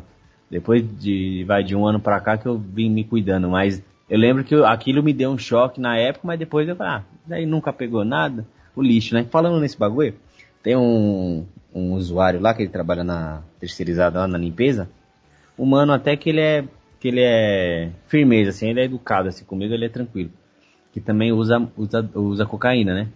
Aí eu tava cheio uma salinha que a gente almoça, eu falei, mano, eu vou lá na salinha do pessoal da limpeza só pra mim comer, né, que pode fazer isso. Aí ele tava de costa pra mim conversando com outro amigo dele, que é um cara até que, pelas vestimentas dele de domingo, ele sai de lá e vai pra igreja. E ele tava de costa pra mim, esse cara que usa, né? Que é usuário, infelizmente. Aí ele tava falando a seguinte coisa pra ele. Cara, eu não sei. Quando eu acordo, de boa. Tipo assim, eu tô de boa. Aí quando eu acordo, eu vou pegar o busão, mano. Sei lá. Uma que eu não consigo, nem cumprimentar o motorista, cara. E às vezes eu fico pensando que tem gente me filmando, cara. Sabe? Sim. Parece que tem gente que fica me observando, como se eu, ele até usou o termo, como se eu tivesse tipo num Big Brother, tá ligado? Mas é muito estranho, cara. Aí eu ouvi aquele bagulho e falei, nossa, olha, e já entra a paranoia, né, cara? Porque isso, eu lembro, se encaixa nisso. Sim, eu lembro que, tipo assim, pegando como, tangendo essa situação aí desse cara pra minha experiência, numa escala menor ou mais ou igual, eu tava no... Quando eu usava muita cocaína em casa, eu tive a paranoia e ela era a mais frequente que vinha. Que alguém tava no quintal e que ia entrar, tá ligado? Alguém chegou, eu sentia como se tivesse alguém lá fora mesmo, entrando. Beleza, depois que meu filho nasceu, inclusive, eu já tava de boa, já tava mais acertando do que errando. E lúcido, eu tava tendo esses mesmos sintomas, tá ligado? Como se alguém tivesse chegando, mas eu tava lúcido, cara. Como que alguém tá chegando? Aí eu falei, vixe, mano, eu tô reproduzindo aquele comportamento que eu tava tão nele por tantos dias seguidos que ele tá vindo pra minha lucidez, cara. Exatamente. Aí depois eu tive até que comprar uma porta, mas essa porta tá me servindo muito bem hoje, porque eu tinha medo até de, tipo assim, de alguém chegar e pegar meu filho de mim, tá ligado? Porque, tipo assim, a casa é grande. Aí, tipo assim, dava pra entrar e o berço dele ficava do lado da porta e a minha cama do outro lado. Eu falei, mano, eu vou pôr uma porta aqui porque se alguém aparecer aqui e querer meter o louco, já... Aí eu quando durmo até hoje... Hoje em dia eu nem fecho mais a porta, pros cachorros ir beber água, pá, fazer necessidade. Mas eu lembro que quando ele chegou, eu tava meio abalado ainda, eu tive que fazer todo esse trâmite aí, tive que orar muito pra esses pensamentos sair, cara. Aí hoje a porta é top, porque a porta não entra vento, hoje é top, é uma porta ali. Portas são sempre boas, mas... Nessa época foi realmente por causa disso. Com medo, com medos imaginários, tá ligado? Ah, isso daí me fez me lembrar, cara, que eu teve um tempo que eu tava namorando uma mina, que a gente tirava uma cocaína violenta, cara, junto. E ela tinha uma brisa muito parecida com essa daí, cara, só que ela tinha uns bagulho muito exagerado, cara. Bagulho, tipo assim, chegava umas bizarrice, cara, e sempre queria me envolver junto do negócio. Eu não tinha e ela tinha. Eu cheirava já dentro da minha casa e ficava de boa. Ficava naquela... De boa, vamos dizer assim, de boa, não... Tipo assim, por causa que em vista dela eu ficava careta praticamente. Uhum. Tá entendendo? E tipo assim, eu curtia com ela já há um tempo e ela não tinha nada. Não tinha nada, era tipo, nós cheirava e ficava conversando. E eu achava muito interessante a conversa com ela. Apesar que era aquela conversa de macaco, essa bobagem, sim, mas o seu cérebro eufórico pensa que aquela história é muito louca. Mas era tranquilo, a gente bebia pá, e tal. Mano, quando foi depois de um tempo, cara, ela começou a falar assim, ó, ô Hélios, tem gente aí. Eu falei assim, aonde? Aonde você tá falando? Aí no quintal, tem gente chegando. Aí eu falei assim, não, acho que não tem não, mano, não ouvi nada. Ela, dá uma olhada lá pelo menos. Aí foi a primeira vez, aí começou assim. Aí eu peguei e fui lá. Abri a porta, vi que não tinha ninguém. Aí começou só esse negócio, cara. Começou isso daí direto. Nesse mesmo dia, ela começou também um negócio de falar que tinha uma outra mina que tava indo lá também. Ela começou a pegar folha de papel, colocar na cama, assim, nas madeiras da cama, e riscar com giz para ver se ela conseguia identificar alguma digital, algum nome, alguma... Mano, totalmente paranoica com outra mulher que tivesse ali, que era tipo de uns ciúmes, sim, tá sim, entendendo? Sim. Tipo, terrível. E aí parou com isso, mas continuou com essa ideia de que tinha alguém chegando. E isso daí foi evoluindo, cara. E não me deixava em paz. Toda hora, Hélio, vai lá. E eu falei assim, meu, de novo, não tem ninguém, mano. Aí eu ia. E aí ela começou a falar assim, não, vai até lá, perto do portão e olha lá. Aí eu pensei, mano, já era, cara. O cérebro dela tá corroendo, cara. Aí começou esse negócio, cara. Quando foi que ela começou também a falar assim, pega a faca. Aí eu falei, puta que pariu, mano, o que que tá acontecendo? E eu ficava lúcido nessa parte, por mais que eu tava drogado de cocaína, eu ficava lúcido. Uhum. Aí, tipo, ela fala assim, pega a faca lá. Eu falo assim, tá bom, vou pegar. Assim, pra parar de falar, eu vou pegar a faca, vou pegar essa porra. Aí pegava a faca e colocava no criado mudo do lado da cama. Uhum. Aí ela fala assim, não, mas segura a faca. Aí eu falei assim, tá, beleza. Aí colocava a faca aqui em cima do meu colo, né, sentado na cama. Uhum. Ela assim, não, mas segura a faca na mão. Aí eu falei, mano, na boa. Olha, aí, e ficava direto na minha cabeça, aí eu pegava a faca. Eu acabava entrando naquela brisa, eu pegava, segurava a faca lá. Aí teve uma hora que ela falou assim, não, mas segura a faca em posição de combate. Eu falei, ó, mas chega, não dá, que negócio de faca em posição, tipo assim, a menina queria que eu ficasse, tipo, que nem um super-herói numa capa de filme, cara, aí eu falei assim, não dá, chega. Aí ela, não, tá bom, então. Aí eu falei assim, você tá de boa agora? Ela, não, tá bom. Aí eu balançava ela, mas, putz, bagulho triste, cara, é triste, tá entendendo? Eu tô até falando, dando risada aqui, mas... Já ser triste, eu balançava ela assim, tá ligado? Pra ela acordar daquele negócio. Mas não dá, entendeu? Só tá entrando numa paranoia e numa brisa ruim ali que ela não tem consciência daquilo. E tinha a hora que ela começava assim, ó, tem cobra passando no chão aí. Tem cobra. Eu falei assim, não tem, mano. Ela olha debaixo da cama. E eu tinha que ir lá olhar, mano. Aí teve um tempo que eu pensei, puta, mano. Aí assim, durante o dia, mano, ela ficava tranquila, mano. Tranquila. E ela não conseguia nem lembrar direito, ou ela ficava com vergonha, não sei. Mas a partir do momento que chegava a noite, a gente começava a usar a droga lá, cocaína, já era, mano. Aí começava. Aí teve um tempo que ela começou a, tipo... Eu falei assim, mas o que você tem tanto medo? Ah, é, sei lá, polícia, não sei o que e tal. Eu falei, mas não tem sentido, mano. Polícia não vai entrar pra nada, porque até então não tem nada aqui. A gente só tá usando drogas, todo mundo faz aí. O Brasil, infelizmente, todo mundo, quase a galera toda aí tá usando, cara. Aí ela assim, não, mas beleza. Aí teve um tempo, cara, que ela começou a cismar assim, ó, olha ali no armário. Eu falei, não, é brincadeira, mano. Ela, não, olha no armário, abre o armário, por favor. Aí eu falei, caralho, começou a ficar, sabe, bizarro o bagulho. Eu falei assim, não, eu vou abrir. Aí abri, falei assim, ó, não tem nada aqui. Aí ela, não, tá bom então. Aí ela começava, vai lá fora lá, tem gente, tá, ouve. E eu falei assim, não, mano, não tem nada, eu não tô ouvindo nada. Tá entendendo? Não, tá ligado. Puta, depois... pareceu muito comigo essas brisas aí. Então, aí teve uma hora que ela começou a cismar que tinha um bicho dentro das roupas sujas, tinha um bolo de roupa suja. Só em quarto de drogado tem, ó, isso é uma flag, né, ó. Roupa suja, você tem bolo de roupa suja no seu quarto, na sua casa, você tem mentalidade de drogado, tá? Só casa de drogado é assim. Isso aí que eu sei porque eu já fui em casa de vários drogados e a minha era assim. Bolo de roupa suja dentro do quarto. Isso é coisa de macaco. Gente descompromissada com a vida. Ela começou a cismar que tinha um bicho dentro dali do bagulho. Não sei se era um gnomo, um policial anão. Não sei o que tinha na cabeça dela. Mas ela começou a cismar que tinha alguma coisa dentro das roupas sujas. Nossa, mano. Dentro das roupas sujas, do bolso da roupa suja. Ela, olha lá, meu, olha lá. Eu falei assim, mano, não tem... Eu falei assim, não tem... Meu, o que vai ter dentro de roupa suja, caralho? Ela, olha, por favor. Aí ela começava, por favor. Eu falei, caralho, mano, puta que pariu. Aí eu balançava ela assim, ela falou assim, não, tá bom, então. Aí eu falei assim, ó, pera aí, eu vou... Aí eu bagunçava a roupa, abria assim, ela... Mano. Ela, tá bom, então. Tá, beleza. Aí tá bom, aí eu falo, caralho, mano, que viagem do caralho, mano. Aí eu ia comprar droga, eu ia pensando, porra, mano, o que tá acontecendo com aquela mina, hein, mano? Ô, você tinha... Quando vibe de louco. Uma pergunta com... que tipo assim, apesar que a mina que eu cheirava, ela não tinha esses bagulho, era mais eu.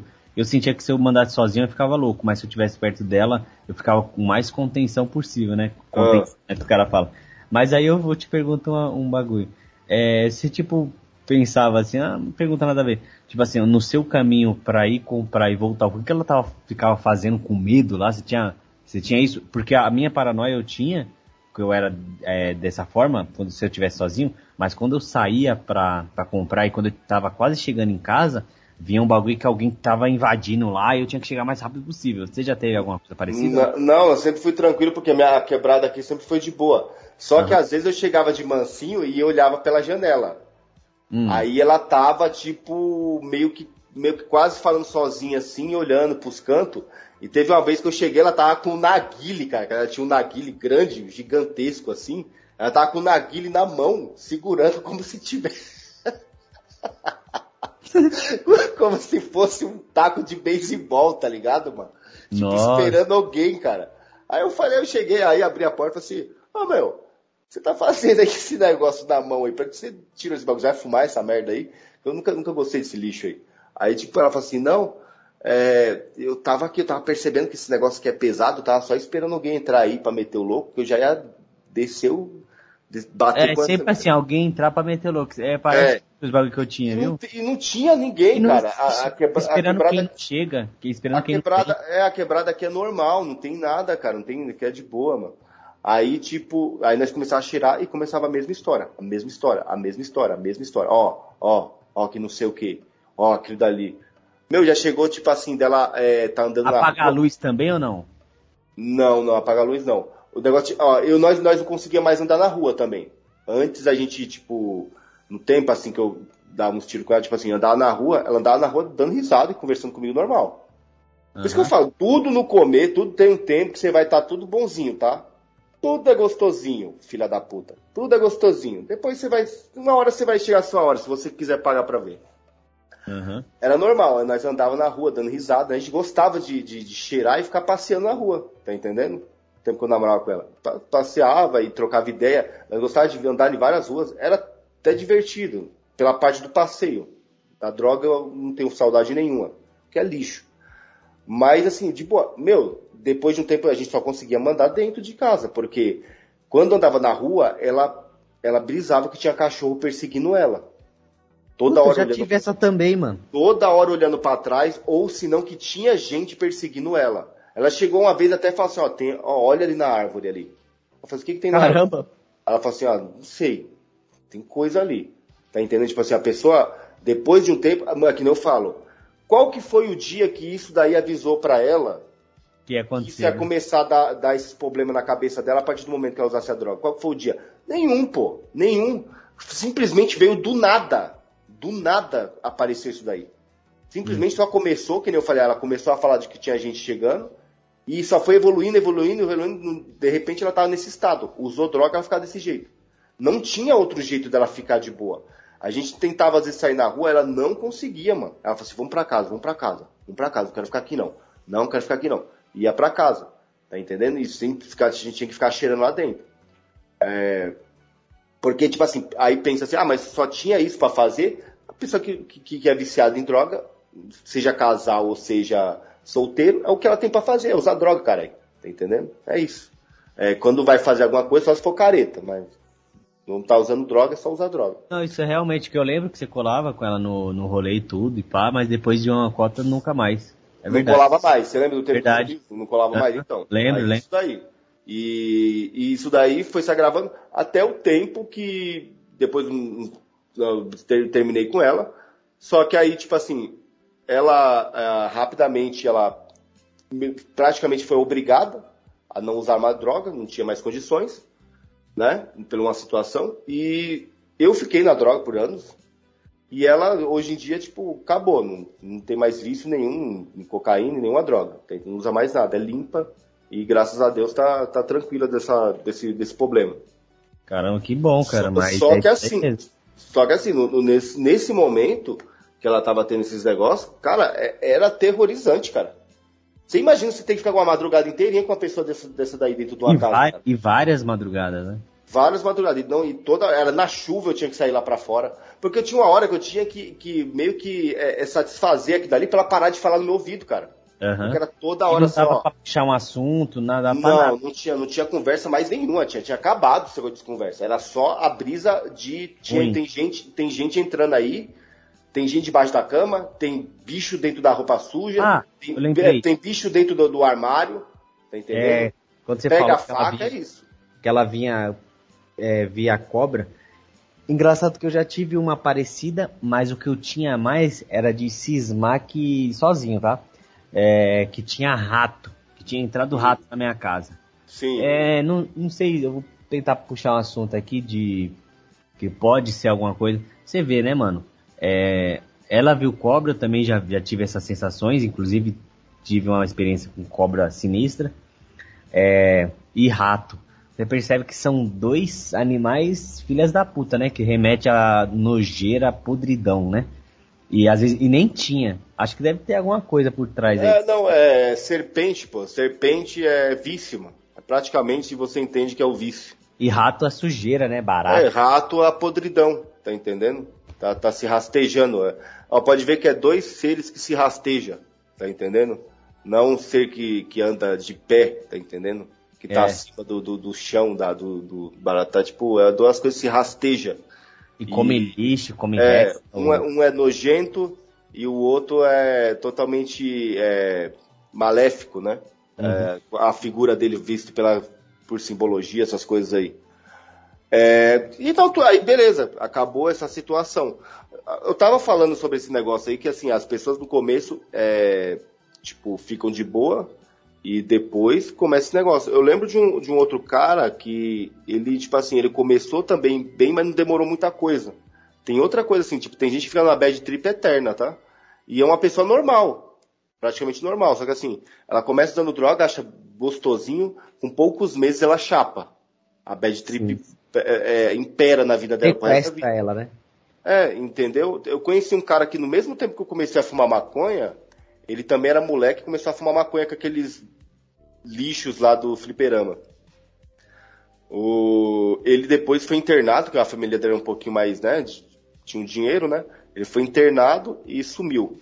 Aí depois, como ele saiu, ele já saiu bad trip total, cara. Saiu bad trip total, cara. Paranoico, tudo. Só que uma pessoa normal, só que assim, toda vez que usava droga já dava coisa ruim.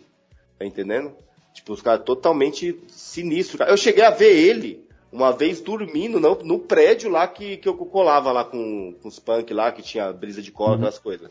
Cheguei a ver ele dormindo lá.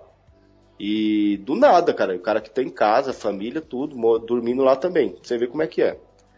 E eu teve uma vez também, e o cara, assim, nessas situações, ele começa a usar tanta droga, começa a ficar tanta na bad e numa situação tão bestial, que uma vez eu fiquei sabendo que ele tava tentando comer uma égua. Olha que coisa bestial, cara.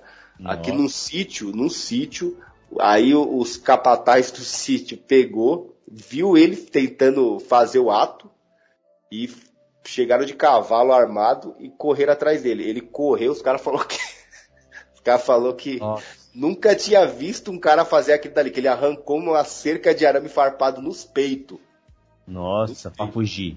Pra fugir. Os caras falaram que ele saiu arrastando os arames farpados, quebrou as madeiras no peito. Caralho, tinha muita amor por essa égua, vai ter uma... Não, é sério, caralho. Então, totalmente bestial, mano. É bestial total, cara. O cara vai começando a entrar numas vibes totalmente sinistra. É assim, você vai se aprofundando na obscuridade, cara. Tá entendendo?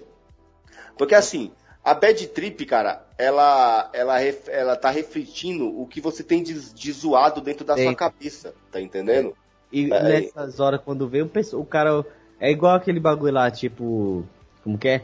A gente trata a pessoa, o mundo, como a gente se trata, né? Aí, isso é verdade mesmo, a gente reflete o mundo da nossa cabeça, como a gente se tá dentro de nós.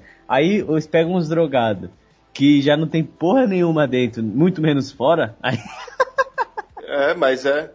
É isso daí. E uma coisa que também, assim, o cara, esse maluco, ele fazia um negócio de mudar de droga. Uma vez você me falou que você fazia, esse bagulho, assim, você fumava pedra, porque de repente a brisa da cocaína era aterrorizante, a da pedra era de boa. Tem gente que faz meio esse malabarismo aí. Acho que tem até um filme, cara, aquele Lobo de Wall Street, mostra ele fazendo esse tipo de coisa. Ele usa uma droga, como essa droga tá dando uma bad nele, ele usa outra pra cortar outra bad, não sei o que, no final ele usa um monte de tipo de droga. E tem gente que faz isso. E é por isso que muita gente entra em vários tipos de droga, não, ela entra no mundo de várias drogas, o cara de repente tá tendo bad trip com maconha, vou cheirar um pozinho, depois começa a ter bad trip com pó, vou curtir não sei o que, mas assim, ele não tá entendendo que ele tá tendo que tratar da vida dele, cara, da vida dele, da mente dele, porque sempre ele vai ter bad trip, porque tá potencializando o lixo mental que ele carrega. Exatamente. Teve um diálogo que eu nunca esqueci, e eu acho que cabe falar agora. Olha as ideias. Eu morava aí ainda, isso sei lá, anos atrás, uns 6 anos atrás mais ou menos. Eu fui comprar 4 pinos. Aí eu tinha os traficantes lá, falou assim um pro outro: mano, você tá cheirando também? Aí ele falou: tô, mano. E você? Aí ele, não, mano, pô, é muito pesado. Eu cheiro mais, mano, quando eu termino com a mulher, tá ligado? Então é só assim que eu uso. Aí eu falei, nossa, aí tipo o cara, ele fumando maconha, eles, tá? Aí eu falei, ó, o cara usa uma desculpinha pra meter o louco depois pra, tipo, pular em galho, pra descontar. Eu nunca tive esse bagulho de, acho que era tão intrínseco a tristeza que eu sentia, a falta de inadequação que eu tinha, que eu nunca parei pra pensar assim, não, vou usar droga por causa disso. Nunca. Você já passou alguma coisa na sua cabeça nesse sentido? E na minha não, cara. Nunca vou usar por causa de tal coisa. Já aconteceu? Ó, assim, eu vou falar aqui pra você. Eu penso assim.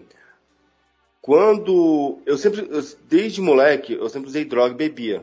Tipo assim, como a partir dos 16 anos... Eu usei, como era mais novo, como criança ainda. Mas com 16 anos que eu comecei a fazer essas práticas cada vez mais pesadas, né? Tipo, forma mais...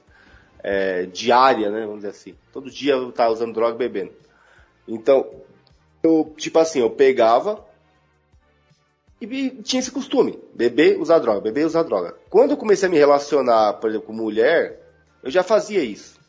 Uhum. Aí, por exemplo, eu tive minhas decepções amorosas? Sim, já tive minhas decepções amorosas. Só que eu não conseguia entender assim na minha cabeça, hoje eu vou beber porque... eu terminei com a minha ex, aí, com a minha namorada. Não era normal. Porque assim, aquilo dali já era normal pra mim. Uhum. Tá entendendo? Tipo assim, terminei com aquela menina que eu tava dando uns catos.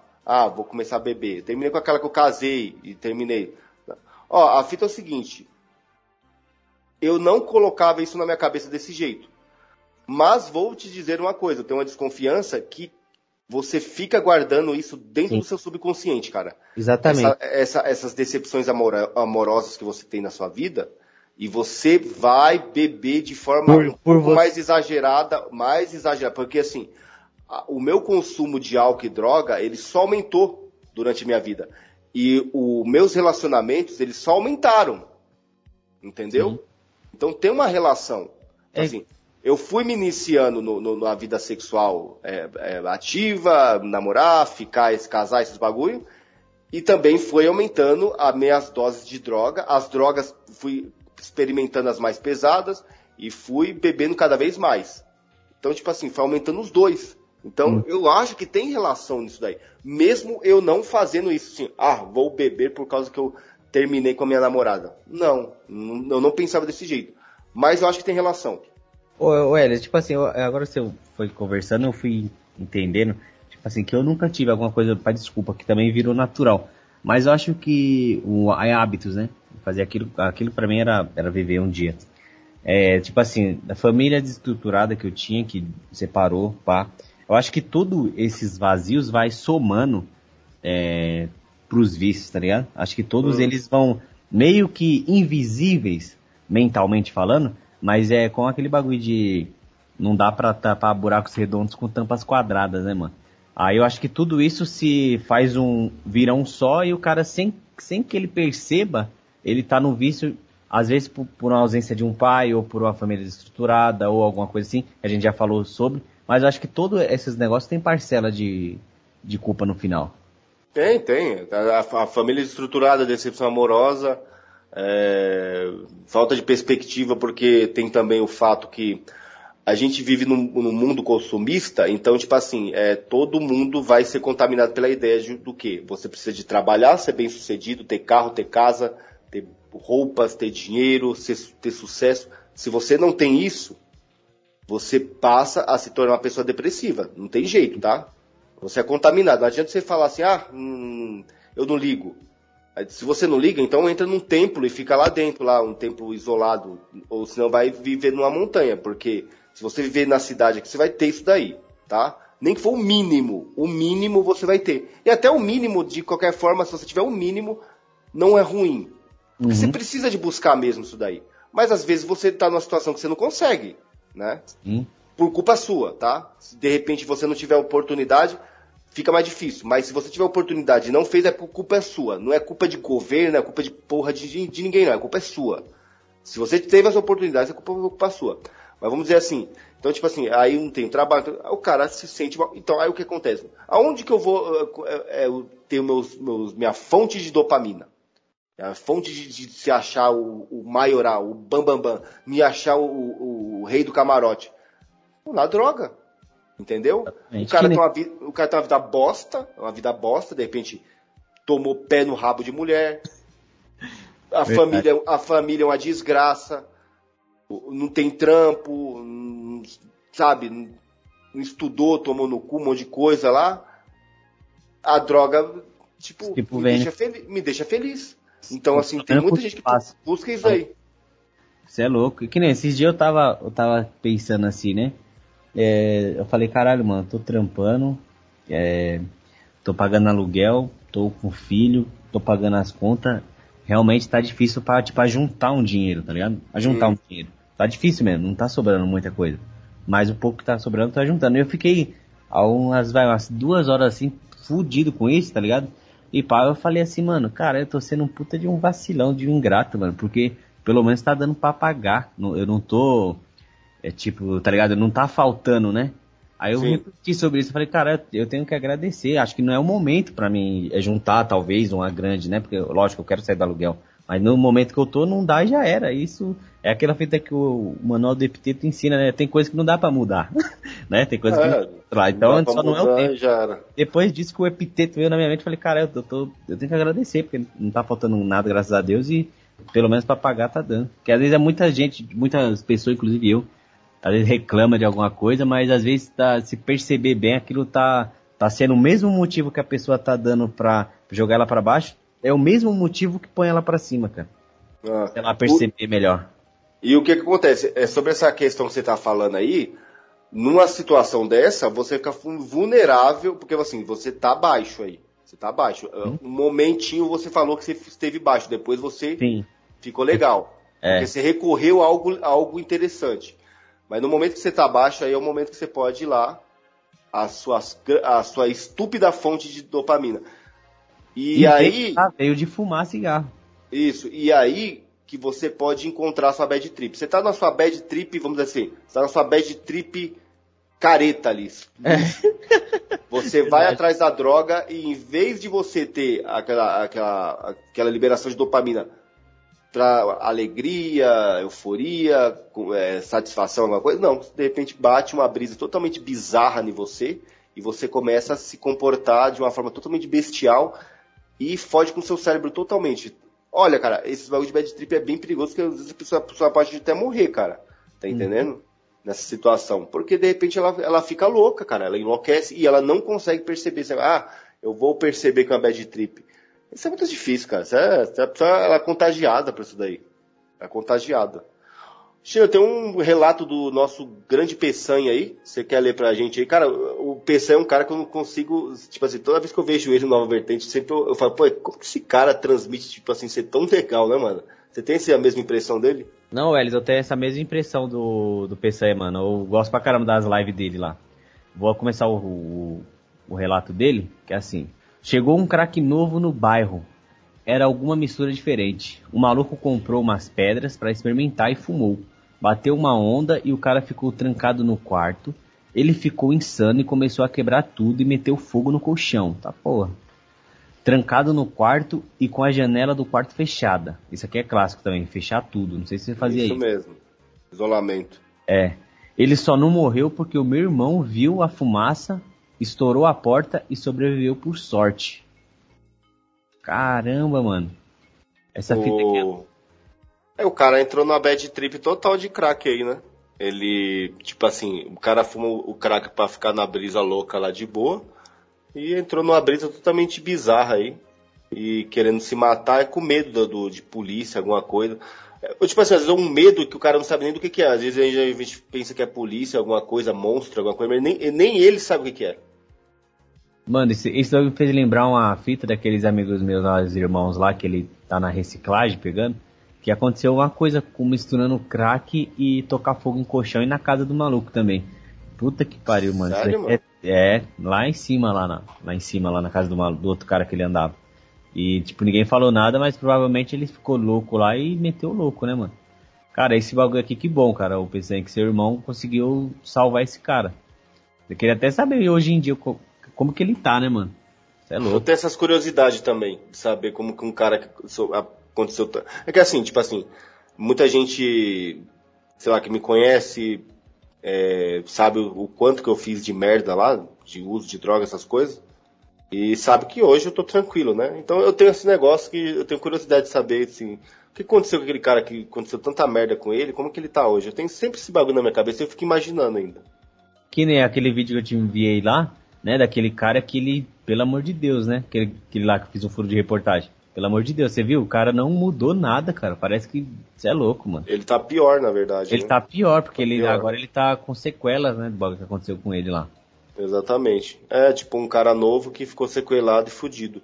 E ele é um cara bem aparentado, né, mano? Isso, ele é bem aparentado. Ele, eu estudei com o irmão dele, cara. Aquele moleque lá tem muita história, inclusive comigo aí, que a gente já saiu no tapa algumas vezes. Mas, ô Hélio, eu queria te perguntar, cara, aquela bad trip lá que você falou que você foi pra um show em Goiânia, parece. Como é que foi aquela sintonia lá? Ah, aquele bagulho lá, foi assim, aquele negócio foi lá, chega a ser... É zoado, cara. Só que, tipo assim, aquilo dali foi provavelmente uma mistura de bad trip com o efeito que tem no seu corpo a partir do momento que você não dorme por muitas horas, né? Você fica muitas horas sem dormir, você causa alucinação em você. Então eu acho que juntou isso daí tudo com o uso de droga que eu tava fazendo no momento. Uso de droga e álcool, que eu tava bebendo muito também. O que acontece? Eu tava... fui na casa de uma mina, lá pra Minas Gerais, que eu tava dando uns catos, né? Aí, tipo, combinei com ela e fui lá. Aí, tipo, fiquei lá na casa dela, lá de boa, ela morava com a tia dela. Aí, antes de ir, eu passei na praça aqui e pedi pros caras comprar, acho que uns 20 pino pra mim. Pra me levar pra lá. E aí eu, tipo, alguns eram dos caras lá que eu tinha combinado que eu ia levar pra eles, que eles já iam me pagar lá. E outros eram pro meu consumo. Aí chegando lá, tipo assim, primeiro, antes de chegar lá na estrada, daqui pra Minas Gerais, aqui, eu saí daqui umas 10 horas, eu saí já cheirando. Quando eu cheguei lá de manhã, já cheguei virado, cheirado. Aí até falei pra ela, falei assim, ó, eu preciso de... Você vê, em vez de já chegar já, né, pulando de ponta na mina, não. Eu não tava conseguindo. Eu falei assim, não, eu tenho que dar uma dormidinha, porque senão eu vou acabar morrendo, mano. Eu tava zoado, cara, tava zoado. Uhum. Viradaço, cheirando pra porra dentro do ônibus, tá ligado? Aí... Depois que eu acordei de tarde, aí eu, tipo, né, fiz tudo que eu precisava de fazer. Aí, beleza. Eu peguei e essa noite fiquei, né, como chegou de noite, aí depois já tinha namorado pra caralho a tarde inteira, de boa. Aí chegou a noite, comecei a usar droga, comecei a cheirar. Fiquei mais uma noite sem dormir. Quando foi no outro dia, eu não dormi o dia inteiro também. Fiquei bebendo com a tia dela e trocando ideia. E aí depois... A tia usava também ou só bebia? Não, só bebia. Aí, tipo, peguei e à noite eu tinha que ir lá entregar os pó lá dos caras que eu tinha combinado, dos punk lá. Beleza. Aí fui lá, fui no centro da cidade, aí trombei os caras. Aí depois, lá na casa dos caras, depois eu trombei essa mina que conhece o pessoal, tava lá também. Aí lá eu já virei à noite de novo. Né? Tipo, namorando com a mina e usando droga. Todo mundo. Cheirando e bebendo e fumando maconha. Aí fiquei mais uma noite sem dormir. Vamos colocar aí. E metendo. Esse bagulho de você meter e a sua energia tá indo embora. Outra que é a troca de energia, uma energia que provavelmente não é muito saudável, não, cara. Gente drogada. Com certeza, por mais que eu gostava da mina, tipo, não é uma energia. Eu tenho certeza que isso aí não é bom. Aí o que acontece? Mais noites de sono perdida e, tipo, mais consumo de droga e tal.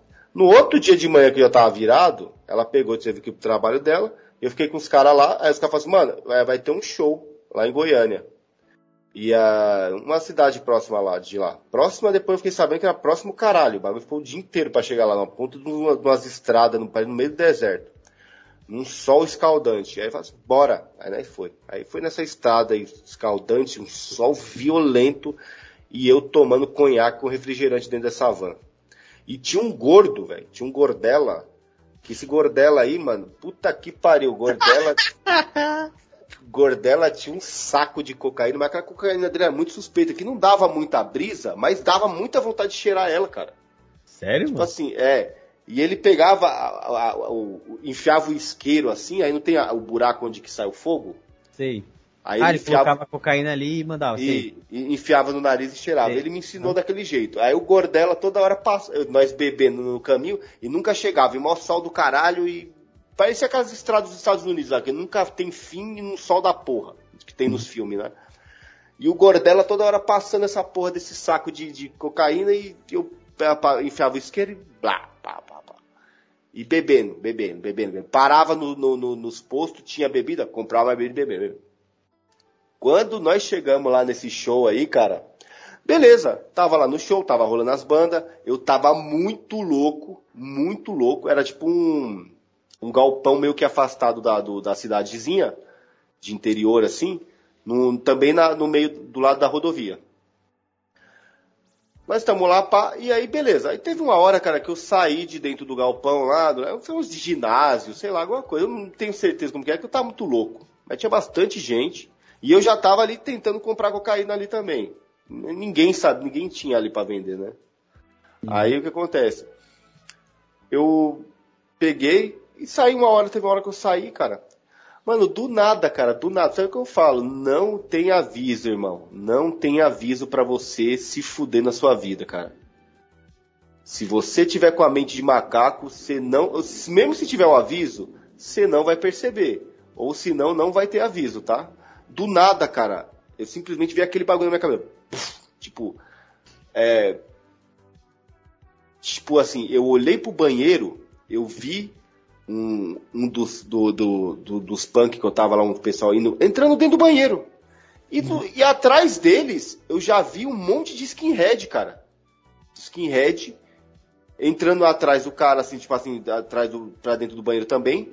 E naquilo na minha cabeça, o cara já foi espancado ali. Nossa. E eu comecei a ver os gritos das pessoas que estavam ali dentro do galpão, do ginásio. Os gritos de terror que estavam entrando mais um grupo de skinhead ali também. Tá entendendo? Tipo, espancando todo mundo. E tipo assim, o pessoal chegou, tipo, armado e quebrando todo mundo. Isso na minha cabeça. E aí, tipo, na minha cabeça eu vejo assim, mano... Porque realmente eu já tive muita treta com eles. Tá entendendo? Só que, cara, não chega a ter esse negócio. Pô, como que os caras iam saber que eu tô lá em Goiânia, caralho? Tá? Que importante. É como se os caras fossem extremamente importantes de vir um grupo de skinhead de São Paulo pra ir lá me pegar em Goiânia. Né? Ninguém sabia. Eu já tinha saído do rolê já. Nem colava mais em rolê, cara. É aquela fita que a gente fala que é o drogado, às vezes ele se sente que alguém vai chegar, como ele se coloca em importância, né, cara? É, tem importância. Olha as ideias, eu pensando que, tipo assim, os caras se deslocar de São Paulo, umas caminhonetes, fazer uma caravana de skinhead pra pegar um filho da puta de um drogado lá em Goiânia. Olha as ideias. Só que nisso eu acreditei, cara. E eu olhando de longe, eu me afastando assim, indo pra debaixo de uma árvore, tá ligado? Que tinha lá perto da rodovia, assim, fiquei olhando tudo aquilo. E tudo aquilo eu tava olhando, cara. Pessoas se espancando, gritos e terror e tudo aquilo olhando ali de longe, no escuro. Cara, de repente eu falo assim, caralho, os caras vieram atrás de mim, velho. Puta que pariu, e as pessoas agora estão tudo se fodendo por causa de mim, mano. Aí eu falei, puta, mano, ah não, cara, eu não posso morrer, cara. Ó, pra você ver, covarde do caralho, hein? Uhum. Covarde. Em vários rolês eu fui, tipo, tipo assim, como tinha treta, eu fui, representei, mas nesse tempo aí... Eu já tava se tornando um covarde porque eu era um drogado, filha da puta. Aí eu peguei e saí correndo, atravessei a rodovia, cara. E quase fui atropelado, mano. Nossa. Aí me escondi. Aí tinha um bagulho de rede elétrica lá, eu me escondi atrás de um bagulho. Eu tirei meu cinto de bala, comecei a, tipo, querer tirar meus visual pra se fingir que, tipo, que não era ninguém. Não. Aí tirei meu cinto de bala, que eu tinha pagado quase 200 conto. Deixei assim, jogado lá. Perdi, ficou por lá mesmo. Eu acho que eu fiquei depois imaginando, cara, já pensou uma pessoa que foi trampar lá, do nada, chegou ali e achou um cinto de bala, cara. Pensou, nossa, cara, o que essa merda tá fazendo aqui, né, mano? Pegar aqueles que os caras usam. Aí o cara deve ter pensado, mano, o que isso daqui tá fazendo aqui, mano? Um funcionário, um tiozão da empresa, né? Aí eu falei assim, não, aqui eles vão vir, cara. Aqui eles vão vir. É muito provável que eles vão imaginar que aqui é um esconderijo. E aí eu peguei, tinha uma floresta. caí pra dentro da floresta, cara. Aí atravessei ela todinha, do outro lado tinha um bairro, cara. Tinha uma vila. Aí comecei a correr nessas ruas de madrugada, não tinha nada, cara, do interior, não tinha nada. E aí eu pensando de gritar, tá entendendo, nas casas, tá ligado? Pra pedir socorro. Olha o apavoro que eu entrei, cara. Aí pedi socorro e, tipo, eu não via nem as luzes das casas acesas. Eu falei assim, mano, é muito tarde, cara, não dá, mano. Aí eu falei assim, não, eu vou entrar pra floresta de novo, cara. Aí eu comecei esse negócio de pular cerca, se rasgar, comecei a rasgar a calça, camiseta, quebrar galho na cara, tá ligado? Teve um momento que foi a ponto de eu furar o olho com esses galhos, que nem um filho da puta, meu, completo demente, tá ligado? Dentro do mato. E vai vendo. E nisso, de repente, teve uma hora que eu parei e fiquei. Tá entendendo? Cara, o tempo passou muito rápido e eu nem percebi, cara. Nisso daí já tinha acabado o show. Eu correndo dentro dessa mata escura. Olha a situação. Eu poderia ter muito bem morrido, cara. Que eu falei lá, Dead Trip pode matar alguém. Eu poderia ter morrido. Aí eu peguei e falei, não, eu vou lá espiar o que tá acontecendo, cara. Eu vou lá ver. Quando eu saí dessa mata e comecei a chegar perto da rodovia de novo, tava vindo os caras que tava comigo me procurando, pensando, cara, será que o... Deve ter pensado, cara, será que o Hélio está no meio da mata? Ou se não, alguém me viu andando por ali, correndo, deve ter falado, ó, o cara tá por ali. E aí o pessoal que tava junto comigo tava vindo com as lanternas me chamando. Hélio! Mano, na hora que eu vi isso, eu falei, puta, os caras descobriram que eu tô aqui na mata, cara. Eu pensei que os caras que estavam vindo me buscar eram os caras que estavam querendo me matar. Mano, aí eu voltei pra essa mata correndo, cara, quebrando galho nos peitos. E, puta, aí eu comecei a fazer aqueles bagulho de soldado, de ficar se arrastando no chão, tá ligado? Pra ninguém te... Mano, muito merda, muito bosta mesmo, cara. Aí, e pulando cerca, rasgando. Eu pensei, caralho, minha roupa já tá toda rasgada, velho. E eu correndo pra lá e pra cá, pra lá e pra cá, pra lá e pra cá. Aí teve um amigo que eu entrei tanto no fundo dessa mata, cara, que aí não tinha mais jeito mesmo, não. Aí os caras, tipo, tinha uma hora que eles estavam gritando, Hélio, cadê você, seu filho da puta? Tipo, acho que os caras tá com raiva já, mano. Aí eu pensei na minha cabeça, puta, mano, quando os caras me trombar, os caras vão me esfolar vivo aqui, cara. Os caras vão me matar, cara. Os caras vão me torturar aqui. Aí que eu me meti mais dentro dessa mata e fiquei mocota. Aí, depois de várias horas, eu acho que a brisa começou a passar um pouco, eu inventei de sair. Aí, de repente, eu peguei um pedaço de pau e fui lá pra esse ginásio. Quando cheguei lá, tinha poucas pessoas sentadas, assim, do lado. Aí eu olhei, assim, comecei a bater aquela bad, assim. Aí eu soltei a madeira, assim, ó. Aí comecei a olhar pra... Teve um cara shed lá que falou onde o pessoal tava, né? Isso, aí chegou um maluco, um maluco musculoso lá, um maluco cheipadaço, que acho que ele era instrutor da academia lá onde o pessoal ia, tipo, dormir, né? Pra no outro dia ir embora. Aí eu falei assim, aí, mano, é você que é o Hélios? Aí eu falei, sim. Ele falou assim, ó, o pessoal da banda lá tá procurando você, o que aconteceu? Eu falei assim, não, tava num outro lugar. Aí ele falou assim, eu comecei a falar assim, puta, eu vou ficar quieto, cara, não vou falar nada. Só que eu ainda acreditava que tinha rolado aquela treta, você acredita, no meu cérebro? Nossa. Aí, só que eu não queria falar nada, porque não tinha nada, né, ali. Aí ele falou assim, então, vou te levar até lá. Aí a gente foi andando. Aí eu falei, é perto? Ele falou assim, não, é um pouco longe, mas vamos andando aí. Aí ele foi indo, ele nem conversou comigo, tá ligado? Nem trocou ideia, o caminho inteiro. Aí ele, tipo, nós foi andando, aí chegou na academia lá e falou assim, ó, se quiser dormir aí, dorme aí, tá ligado? Aí eu peguei e dormi. No outro dia teve um pessoal que até falou que eu tava mal ignorante com todo mundo. Eu tinha ficado transtornado, cara. A droga e a bebida e as noites sem dormir tinha me deixado uma pessoa totalmente bizarra. Aí tem um cara que falou assim, mano, na moral, tem uma hora que você tá querendo... se crescer lá, querer ser arrogante comigo, caralho, meteu o louco pra cima de mim e tal. Eu falei, mano, não lembro, cara. Eu não lembro. Cara, você usou esse termo transtornado? Não lembro. Teve uma vez que o pessoal tava fumando uma maconha natural, né? Aí ele ofereceu pra mim, eu falei, não vou fumar não. Ali, ô, não fuma aqui, China, isso aqui não vai te deixar transtornado não, vai dar pra você chegar na sua avó de boa. Eu falei, se liga, vai tomar no seu cu, né? Transtornado, quando você falou transtornado, eu lembrei disso. Mas, mano, essa fita aí, depois, quando você chegou lá, você falou o quê? Você, tipo assim, o pessoal ganhou que você teve uma loucura? Ou qual que foi? Sabe como é que eu menti? Eu menti falando que eu tava com a mina. Assim, eu trombei uma mina, conheci uma mina e saí com ela. E fiquei no rolê com ela e depois voltei. Só que os caras, tipo, ficou me cobrando, não isso mais, mas ficou me cobrando que eu tinha ficado sido folgado com uma par de gente. E não lembrava, não lembro. Até hoje eu não lembro de que eu fui folgado com eles.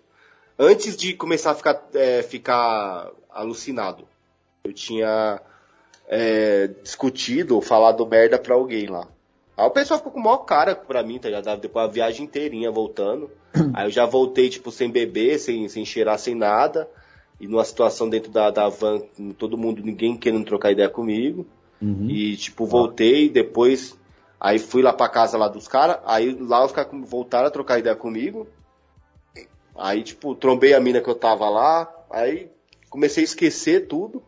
Comecei a esquecer e falei, vou guardar isso daí dentro da minha cabeça e já era. Não vou falar mais nada. Aí eu comecei a contar essas histórias aí, tipo, agora. Lembrei aí, comecei a falar isso aí. Mas nunca tinha falado pra ninguém. Nossa, tá ligado? Bizarro demais. Mas nessa eu poderia ter morrido, cara. E isso daí foi o quê? Bad trip total, junto com um monte de consequências aí de sem dormir, usando droga e bebendo sem parar, cara. Paranoia, tá entendendo? Certo. Ó, teve um tempo que teve uma mina punk que eu namorava que, tipo, era o seguinte, ela via punk em qualquer lugar. Punk não, ela via skinhead em qualquer lugar, cara. Você acredita? Ó, gente que usa muita droga. Tinha um cara, um punk velho lá que eu conheci, que... Uma vez os caras falaram que os caras falando assim, que ele chegou dentro da casa dele, lá no quintal dele, e aí ele viu como que é aquele spot que os cachorros comem? Vasilha, né, Diego? A vasilha. É uma vasilha redonda, tem aquelas vasilhas redondas? Os caras falaram que ele chegou na casa dele, aí viu a vasilha do cachorro emborcada assim dentro da casinha, e aí ele começou, mãe! Tem um skinhead dentro da casinha do cachorro. Enterrado lá. Nossa, ele pensou que tinha um skinhead dentro da casinha do cachorro dele, cara. Porque ele via skinhead em qualquer lugar, cara. Porque isso daí é paranoia mesmo, cara. Ó, um dos negócios que tem bastante esse bagulho de rolê punk é que punk começa a ver skinhead em todo lugar. Essa mina que eu namorava, ela queria bater nos outros na rua porque ela pensava que todo mundo era skinhead, mano. Ela não podia ver qualquer detalhe na roupa da pessoa que ela queria bater, mano. Uma vez ela, tipo, eu tava no metrô com ela, cara. Aí, tipo, tinha um casal, cara. Tinha um casal, assim, eu não sei de onde que ela viu que o... Eu não sei o que ela viu. Aí o cara tava com guarda-chuva, assim, tá ligado? Aí ela pegou o guarda-chuva e começou a bater com o guarda-chuva do cara, tá ligado? Aí eu falei, mano, e eu vi o cara, eu vi que não tinha nada no maluco. Era um cara normal com a mina dele, tá entendendo? Um casal bem aparentado, assim. Aí eu falei, ô, se liga, mano, chega aí, o que foi? Você não viu não, mano? O maluco lá com símbolo skinhead, não sei o quê. Aí eu falei, mano, eu vou ficar quieto, cara.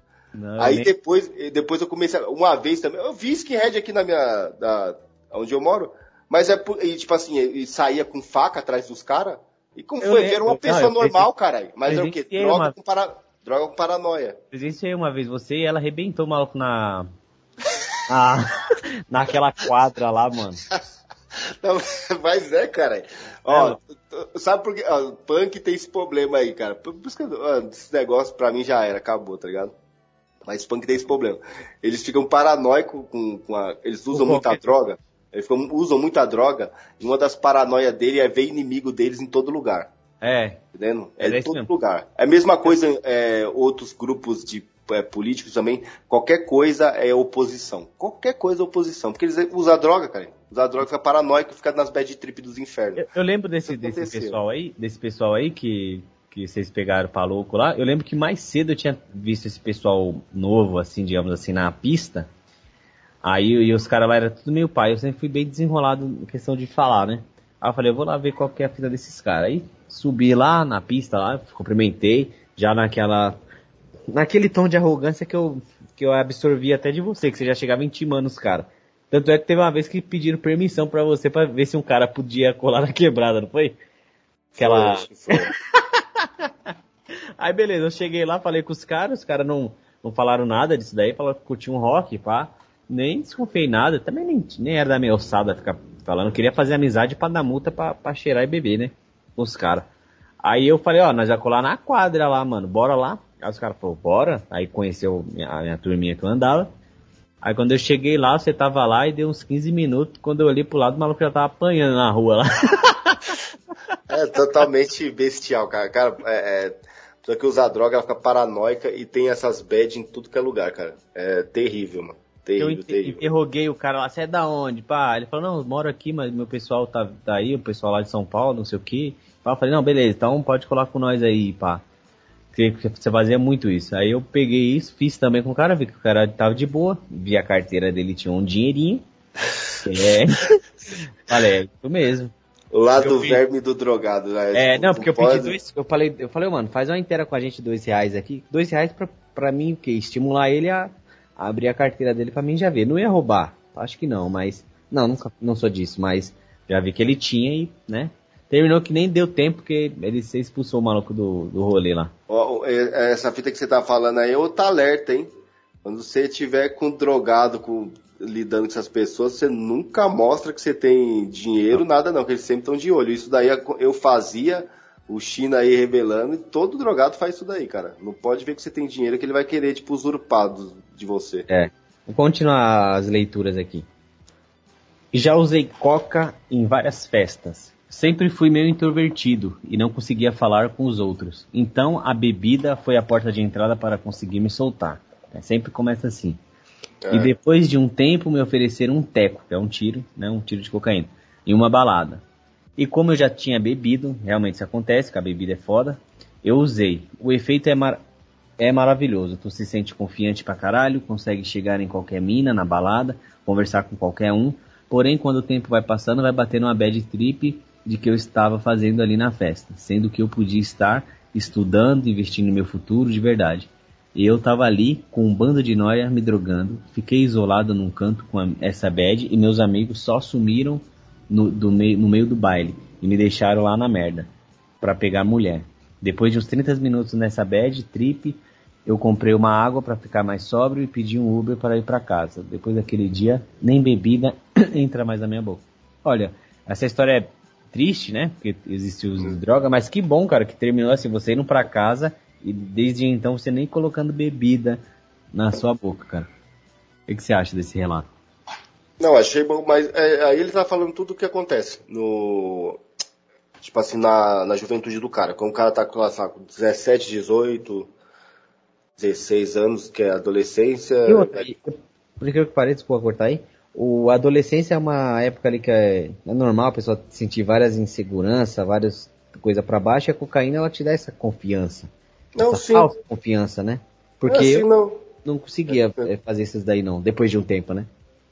É tipo assim, ó, a necessidade que, assim, você tá vivendo uma sociedade onde você, os caras deixam como prioridade você ter que pegar mulher e ter que se sociabilizar e ser o fodão do rolê, né? É, e outra, sabe? Fala aí. Se você não é isso, você é um merda, tá entendendo? Então, assim, você vai recorrer a todos os artifícios pra você conseguir fazer isso. Então, se você precisar de beber e usar droga pra catar a mulher e pra se sentir o fodinha do rolê, você vai. Você é pressionado a fazer isso daí, entendeu? Então, se você tá num rolê onde que tem um monte de drogado, você vai aprender a fazer isso daí, cara. Então, assim, se você é adolescente, se você é jovem aí, pá, esses bagulho que você tá começando nesses rolês aí que você tem que mostrar que você pega a mulher, esses bagulho, cara, cai fora de rolê que tem drogado, cara. Cai fora desse lugar aí que você vai acabar se metendo nesse bagulho. Lembrando que esse bagulho aqui acho que é os relatos dos ouvintes do Só Droga, né? Sim. Caramba, o que eu ia falar aqui? Lembrei. Tipo assim, o cara pra ser o fodinha do rolê, ele sempre, pelo menos o que eu mais via, era um que disse amigo, menosprezando o outro. Tipo, sendo brincadeira sem graça pro outro, pra ter uma moral com o outro. Isso é muito ridículo, cara. Isso é muito zoado. Isso tanto drogado, tanto na vida normal também. Tem muita gente que se baseia tipo assim, a ganhar moral, ganhar conceito, menosprezando um cara que devia ser seu amigo ali. Isso é ridículo. Parece que, tipo assim, o sucesso depende do fracasso de outro, né? O triunfo depende de outro. Isso daí, cara, tipo, pessoa que ela já tá mostrando que ela é fracassada. Como ela recorre a esses artifícios lixo e cretino, ela já é um fracasso mesmo. Tipo, tem que olhar pra ela e falar assim, você é lixo, cara. Só fala assim, você é lixo e dá as costas. Só isso. Exatamente. Outro relato aqui. Já usei maconha, mas me senti muito mal quando comi uma semente que chamaram de argireia. Acho que é isso. Argireia nervosa. Argireia. ou algo assim. Fiquei com muita falta de ar e um enorme peso na cabeça, e outro amigo meu que usou foi parar no hospital. Caramba, só daqui eu não... Argireia nunca pá não, mano. Eu quando eu comecei a usar cogumelo, no Facebook tinha um grupo, na verdade tem vários grupos, falando sobre cogumelo, e lá eles começam a falar também e dão uns espacinhos a maconha e outras drogas. Nossa. E... porcaria. Ó, cara, a pessoa fez propaganda de qualquer droga, pode ser qualquer uma, cara. Fez propaganda, fez... Isso tá errado. Ostentou droga. Ostentou droga e tá... De alguma forma você tá incentivando os outros a usar droga. Você é um macaco, filha da puta. Você é lixo... Só que você tá tão inserido nessa merda, seu cérebro é tão bosta que você nem reconhece isso daí. Você nem tem condições de... Também tem muito trouxa pra aplaudir, né? Uhum. Esse é o problema. O cara tá sendo merda, mas tá tendo público, top, né? Top.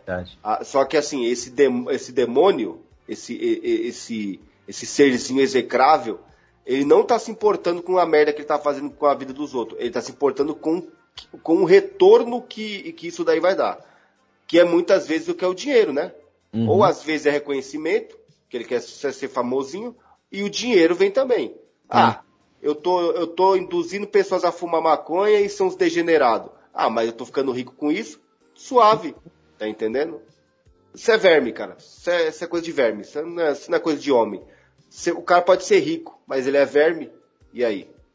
Verdade. Não vou nem falar o que eles merecem aqui. Vamos pro próximo relato. Já passei pela VOD, que também puxava skunk na época que andava de skate. Atualmente bebo uma cerveja, raramente fumo um cigarro. Teve um episódio em um aniversário que estava tomando um drink com os menor e misturei com skunk. Foi uma bad trip seguida de PT, que é perda total, né? Quando você já era. Desde então nunca mais cheguei perto de ambos. Como já estava bêbado, assim que começou a bater a euforia da skunk, fui me sentar. Nisso comecei a me questionar várias coisas. Depois começou a bater uma tristeza repentina e saí de perto das pessoas e fui pro quarto. Lá me sentei no chão, abraçando minhas pernas, e comecei a chorar que nem uma criança.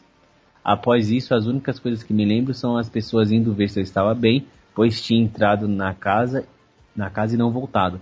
Formas geométricas girando pela minha visão, e eu acordando com uma ressaca horrível e com uma dor de cabeça monstruosa. Ô China, tem um negócio pra falar sobre isso daí que me fez lembrar.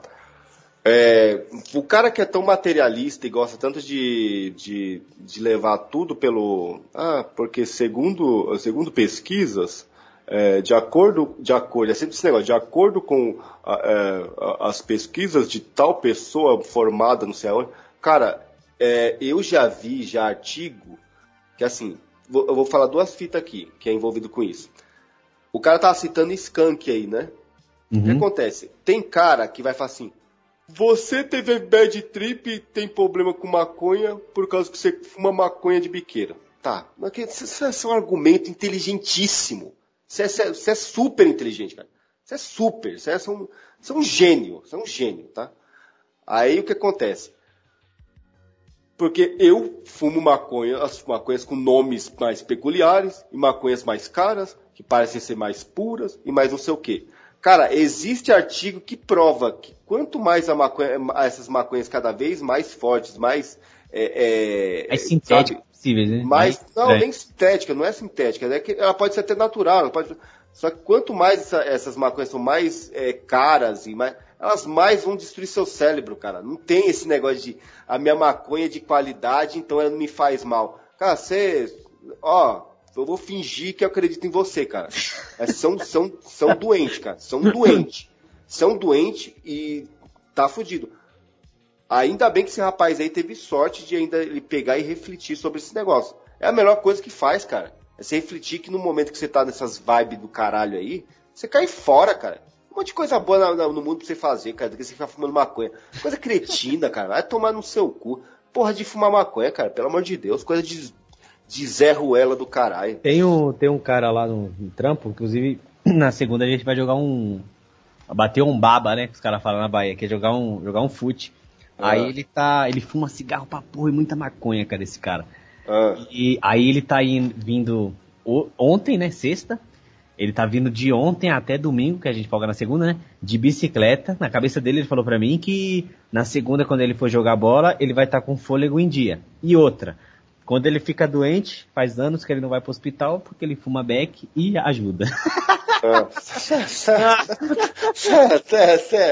Você é um gênio, cara. Você é um gênio da lâmpada, cara. Você é um monstro, cara. Você é um monstro. Tem que só dar um troféu pra ele, só.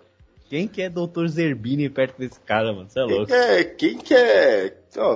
Não tem como, cara. Enéas Carneiro, cardiologista. Quem que é perto desse cara? Ninguém é mais inteligente que ele, cara. Ninguém. Ele é o novo conceito de inteligência universal, cara. Você tá louco. Vamos pro próximo aqui. Eu tava no intervalo do trabalho, daí fui tomar uma cerveja com meus amigos. Olha só, no intervalo do trabalho. Um deles bolou um baseado, daqueles dedão de gorila mesmo. O bagulho parecia um charuto de tanta erva que o cara botou, fecha aspas. Daí a gente foi fumando de boa até o horário de voltar pro trabalho. Quando voltamos, acho que não deu 30 minutos, eu já percebi que estava ruim demais. Fui abrir a porta e não consegui esticar o braço. Parecia que a maçaneta ia se afastando a cada vez mais. Decidi me sentar um pouco para ver se passava a brisa, mas só foi piorando. Minha pressão baixou e de repente eu tava suando frio, com a vista embaçada, quase desmaiando. Esse é o relato do rapaz. Isso daí, ó, vou falar pra você. Pessoas que fumam maconha e trabalham, toma cuidado. Tipo assim, vou falar, toma cuidado. Eu tô falando o alerta pra elas mesmo. Ó, quem tá perto dela já toma cuidado pra não ficar sendo influenciado por maconheiro, cara. Mas, pelo amor de Deus, maconheiro só fala merda. Se você for influenciado por maconheiro, você tá jogando sua inteligência, seu cérebro no lixo. Sim. É o seguinte, caia isso daí eu tô falando pra você. Eu conversei com um cara que fuma maconha.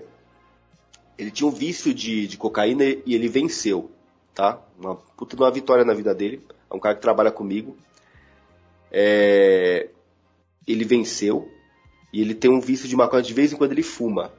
Só que esses tempos aí ele falou pra mim assim que ele tava fumando muita maconha e o rendimento, a produtividade dele tava caindo muito, tá entendendo? E ele tava a mente dele estava ficando cada vez mais depressiva. Ele falou que ele começou a diminuir e começou a ver os resultados. Sim. Aí ele voltou a fazer a faculdade dele. Olha, começou a fazer a faculdade dele, começou a fazer tudo certinho. E a vida dele está melhorando a partir do momento que ele diminuiu. Provavelmente quando ele conseguir parar com isso daí, a vida dele melhora 100%. Porque, cara, qual que é o sentido de você fumar maconha? Não é o hedonismo, não é o prazer que você vai sentir lá, de ficar naquela vibe lá. Desde quando o prazer gera alguma coisa produtiva, cara? Não gera. Não gera nada, cara. O prazer só vai te deixar naquele mesmo lugar onde você tá. O bagulho que você falou pra mim que eu nunca esqueço é que o que transforma um homem é através do sofrimento, cara. Isso é real, mano. Não vai ser... Você não vai transcender fumando maconha. Você vai transcender... Um exemplo físico. Você vai transcender seu corpo fazendo exercício. Você acha que... Tem vezes que eu treino, mas eu não quero treinar. Mas eu faço. Porque eu quero um dia chegar onde eu pretendo estar. Fisicamente falando. Não é? Agora a pessoa só vai fumando maconha. Aí, pelo amor de Deus, né, mano? Aí não vai chegar louco nenhum. Ele pode até fazer como algumas pessoas falam assim... Eu fumo maconha, mas eu faço tudo isso. Tá, cara, mas você vai ter um declínio em alguma coisa. E esse declínio vai ser no principal, que vai ser no seu cérebro. Sim, tá, e outra... Depois que rolar no seu cérebro esse declínio, ele vai afetar todos os outros. Não vai ficar só nenhum. Entendeu? Realmente, a pessoa que fuma maconha, aí a maconha realmente tem aquele efeito de fome, né? Deve dar uma fome. Aí... O maluco já tá naquele estado, o que ele vai comer? Ele vai pedir um iFood, ele vai pedir uma pizza. Porque eu percebo ultimamente, no mundo moderno aí, que maconha e iFood tá muito interligado. Vê que o cara vai fumar um baseado e vai falar, caralho, eu vou cozinhar 3 beterrabas ali e vou comer. Não. Ele vai o quê? Ele já tá fumando maconha pra um bagulho rápido, pra dar prazer. O que que vai dar mais prazer pra ele? Pedir um iFood, que o cara vai entregar pronto. Então acho que tem ligação aí. Não, isso daí tem um monte de gente que faz. Se você pegar tipo assim, uma rede social lixo e cretina que nem o Facebook, você vai ver lá algum meme escrito lá, Facebook. Facebook, ó, vamos colocar um combo de macaco. Facebook, você tem que ir lá no Facebook pra ver. Facebook, maconha, Netflix e iFood. É o combo do macaco. Coca-Cola. É, vai vir junto com essa merda. É o combo do macaco hedonista. Ele sempre vai atrás disso daí. Você vê aquela propaganda do iFood lá falando que pare de lavar louça. Mano, cara, os caras querem acabar com todo o processo humano, cara. Tá entendendo? Isso é lixo, cara. Isso é só babaca cair nessa daí, velho. É muita merda, cara. Você é louco. Pro próximo aqui. Decidi ligar para um dos meus amigos que trabalhava em outro setor da mesma empresa. Daí ele viu que eu estava quase desmaiando e decidiu levar de carro no hospital. Acho que é a continuação do outro, hein? Não sei, peraí. Não sei. Decidi ligar para um amigo meu que estava no setor, beleza. Ligar no carro pro hospital. Ele falou que estava pálido e parecia um morto, de tão branco que eu já estava. Acho que é outro relato mesmo, desculpa aí. Chegando no hospital, ele me botou em uma cadeira de rodas porque eu mal conseguia andar. Esperei uns 15 minutos lá no hospital e fui encaminhado para tomar soro e me desintoxicar. Acho que fiquei mais ou menos 1 hora lá tomando soro. Depois disso, dei uma melhorada e meu amigo me levou para casa. Fiquei o dia todo ruim, sem energia e sem vontade de comer, mas no dia seguinte já estava de boa. Essa foi a última vez que fumei. Depois dessa parada, eu decidi deixar de usar de qualquer jeito, qualquer tipo de droga. Só tomo uma cachaça de vez em quando, mas é bem raro. Essa parada foi há uns 2 anos atrás. Você vê. Isso daí era do mesmo relato, mas ele, assim, você viu, ele começou no bagulho, no trabalho. Meu, como que a pessoa começa a ter problema dentro do trabalho? O trabalho é um tipo de solução, cara, para a sua vida. Ele é um meio de solucionar problemas da sua vida, que é dali de onde que você tira seu dinheiro, você tira seu sustento. Cara, como é que você vai... Dentro do seu trabalho, você vai arrumar um problema. Isso é brincadeira, cara. E isso existe muito. Quantos caras não aprendem a usar droga e não aprendem a ter péssimos hábitos dentro do trabalho? Sim. Porque, às vezes, tem uns caras que... tem gente que é assim, tá? Eu percebo muito. Tem gente que parece que vê o supervisor com também uma influência sobre ela. E, tipo assim, sair com o supervisor, tem uns caras lá que vai tomar uma cervejinha com o supervisor, nunca fui disso. E tem um cara lá que ele nunca bebeu, inclusive quando eu entrei lá ele era até católico, inclusive, hoje em dia ele falou que está desviado, que é evangélico, não sei, e fica saindo pra isso. E outra, meu supervisor, ele curte, tipo, puteiro, sabe? É um cara bem... Não tem vícios de cigarro, por exemplo, nem de droga. Mas, apesar que deve ser pior, sei lá, a mesma coisa. E quem sabe, né? Quem sabe também, né? Quem sabe também, que eu não frequento com ele. Respeito ele, sei que ele pedir lá, tá na mão sempre. Mas, tá ligado? Aí o maluco tava lá, frequentando uns puteiros e saindo pra ele, dele. A única coisa shed que esse cara faz que eu acho da hora é ele vai pra aqueles bagulho de tiro lá, pra dar tiro nos bagulho, stand de tiro, né? Que fala? Não sei. Mas TV, né, mano? Apesar que eu vou falar uma fita pra você, eu acho que pra quem tem dinheiro, isso daí essa daí é uma boa, né?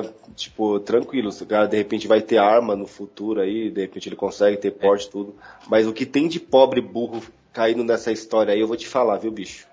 É muito. Cara, mano, eu trabalho, tem lugar que você vai ver, você é tipo assim, Mano, uma vez eu tava conversando com um cara no ônibus que ele falou que se ele pudesse vender um órgão dele pra ir pagar um stand lá, ele venderia. Caramba, cara, esse bagulho? Totalmente viciado nesse negócio, cara. Totalmente viciado. Porque assim, a jogada foi boa. Veio um cara aí e falou que ia liberar isso daí pra todo mundo. Balela, só deu abriu umas brechinhas pra ficar, né, mais ou menos. Todo mundo ficou nessa ilusão que ia virar uns Estados Unidos aqui. E o pessoal que ganha dinheiro com esse barato de tiro aí, tá estourando, porque o cara tá nessa ilusão até agora. Vai lá gastar dinheiro. Você é um trouxa, cara. Se você tiver condições um dia, se você não tiver fazendo falta pra você, agora o cara vem falar pra mim assim que gastou todo o pagamento dele no bagulho. Cara que não tem nem onde cair morto, cara. É muito zoado. Sabe? Pelo amor de Deus, cara. Quem vem falar tem... que vender órgão, vai vender seu cérebro então, cara, e troca. Agora tem os outros caras lá que já é mais firmeza, que já surgiu um convite de ir pra um kart, tá ligado? Aí eu vou, mas nunca fui ainda, mas pretendo ir. Um cara shed, pra falar a verdade, ele é de outro setor, mas um cara shed, que compete bagulho de kart, fez o convite pra equipe lá. Ó, aí sim é rolê. Você não vê o cara fumando, você vê que ele pega café sem açúcar lá. Pô, o cara é top. E aí por isso que ele faz coisas da hora, como kart. Aí vamos lá pro próximo relato aqui. Todos os casos de bad trip que tive foi por um contato com estranho. Esse achei top, esse relato. Algo bem comum que dava início a toda a paranoia. Era quando algum estranho me encarava. Quando acontecia isso, eu já começava a pensar em tudo de ruim que poderia acontecer. Desde o cara chamar a polícia ou até mesmo me assaltar. Também não gostava de estar no meio de multidões e quando estava sob o efeito. O excesso de barulho de pessoas falando me dava um mal-estar. Eu já cheguei a sentir falta de ar e até ficar cego temporariamente em casos assim. Essas coisas eram comuns lá por volta dos meus 16, 17 anos. Cheguei até a parar de fumar por sempre ficar paranoico. Eu ficava paranoico também. Hoje tenho 26, raramente fumo e nunca mais tive qualquer tipo de paranoia. Inclusive fumei um baseado sábado, retrasado, dia 9. E logo após fui parar em um bar bem movimentado e não tive qualquer tipo de mal-estar. Ele falou esse bagulho de estranho, encarava. Eu tinha esses bagulho quando eu tava nas bad trip de LSD lá. A pessoa me encarava, parece que aquele olhar entrava dentro de mim que era terrível, cara. Era a voz das pessoas, parece que entrava tipo dentro de mim, assim, um bagulho muito estranho, cara, muito estranho. Pra você ter uma ideia, eu tava com um cara nessa bad trip da LSD que ele não deixa mentir. Vou colocar ele como V aqui. Aí ele tava comigo, a gente tava afastado naquela encruzilhada que a gente não sabia por onde que a gente tinha voltado, e tinha um cara, por aquilo que pareça, tinha furtado o carro dele. Ele foi voltando pro carro, por onde tava o carro dele, e não tava o carro dele. Eu tava lá do outro lado da... Nós, né? Nós dois. E ele deu um grito, mano. Puta que pariu, cadê meu carro? Eu não acredito. Aí ele já, tipo, deitou no chão lá e ficou perplexo, era um gordinho. Mano, eu olhei pra cara desse amigo meu, mano. Eu falei, mano, assim, eu senti a voz dele entrando, assim, começando lá no meu pé, assim, e subindo e me estralando todo, assim, mano. Parece que eu absorvi como se eu tivesse a frustração que ele tava tendo ali ao falar aquilo. Foi muito zoado, muito zoado. Aí eu já pensei, mano, o cara vai pensar que foi nós, mano. Aí a gente saiu de lá. Mas foi terrível, cara, esse bagulho de estranho aí é terrível, cara. Esse barato de gente falando, primeiro que já a mulherada aqui do salão aqui da onde eu moro aqui do lado já chegou, então tá um falatório da porra, mas não pega nada porque... A cabeleireira é nossa ouvinte, então não tem problema. Então a gente vai encerrando daqui lá já logo mais. O que acontece, China, isso daí vem até aquele negócio ali que a gente tava falando mais, tipo assim, eu acho que esse olhar que as pessoas se sentem tão mal quando é um olhar de uma pessoa normal te olhando. Isso. Só que você é tão... Aí vem aquele negócio, até aquele negócio que eu tava falando de testosterona. Testosterona... Complexo de inferioridade. Mais baixo do que puleiro de pato. Isso, o cara todo fudido, todo zoado. Não pode ninguém olhar pra ele que ele já se sente ofendido, evadido, sabe, humilhado e perseguido, não sei o quê. Uma vez eu tava até falando isso aí, que tipo, a mentalidade do usuário de droga parece de um esquerdista. Tá? Parece de um esquerdista. Parece que tá todo mundo é oposição e todo mundo tá perseguindo ele. Ele é um coitado, uma minoria oprimida, tá? É isso daí que acontece. A bad trip é mais ou menos isso daí, tá entendendo? Tipo, você fica perseguido, humilhado, sabe, desqualificado. É todo um processo muito parecido. Então, cara, não usa a droga, que aí você não vai passar por essa situação patética. Papelões, né, mano? China, agora vamos chegando? Vamos agora, 9 e pouco. Vou pegar daqui a pouco no trampo, meio de e-mail. Demorou, Hélios. É nóis, mano. Valeu. Falou. Falou, China. É nóis.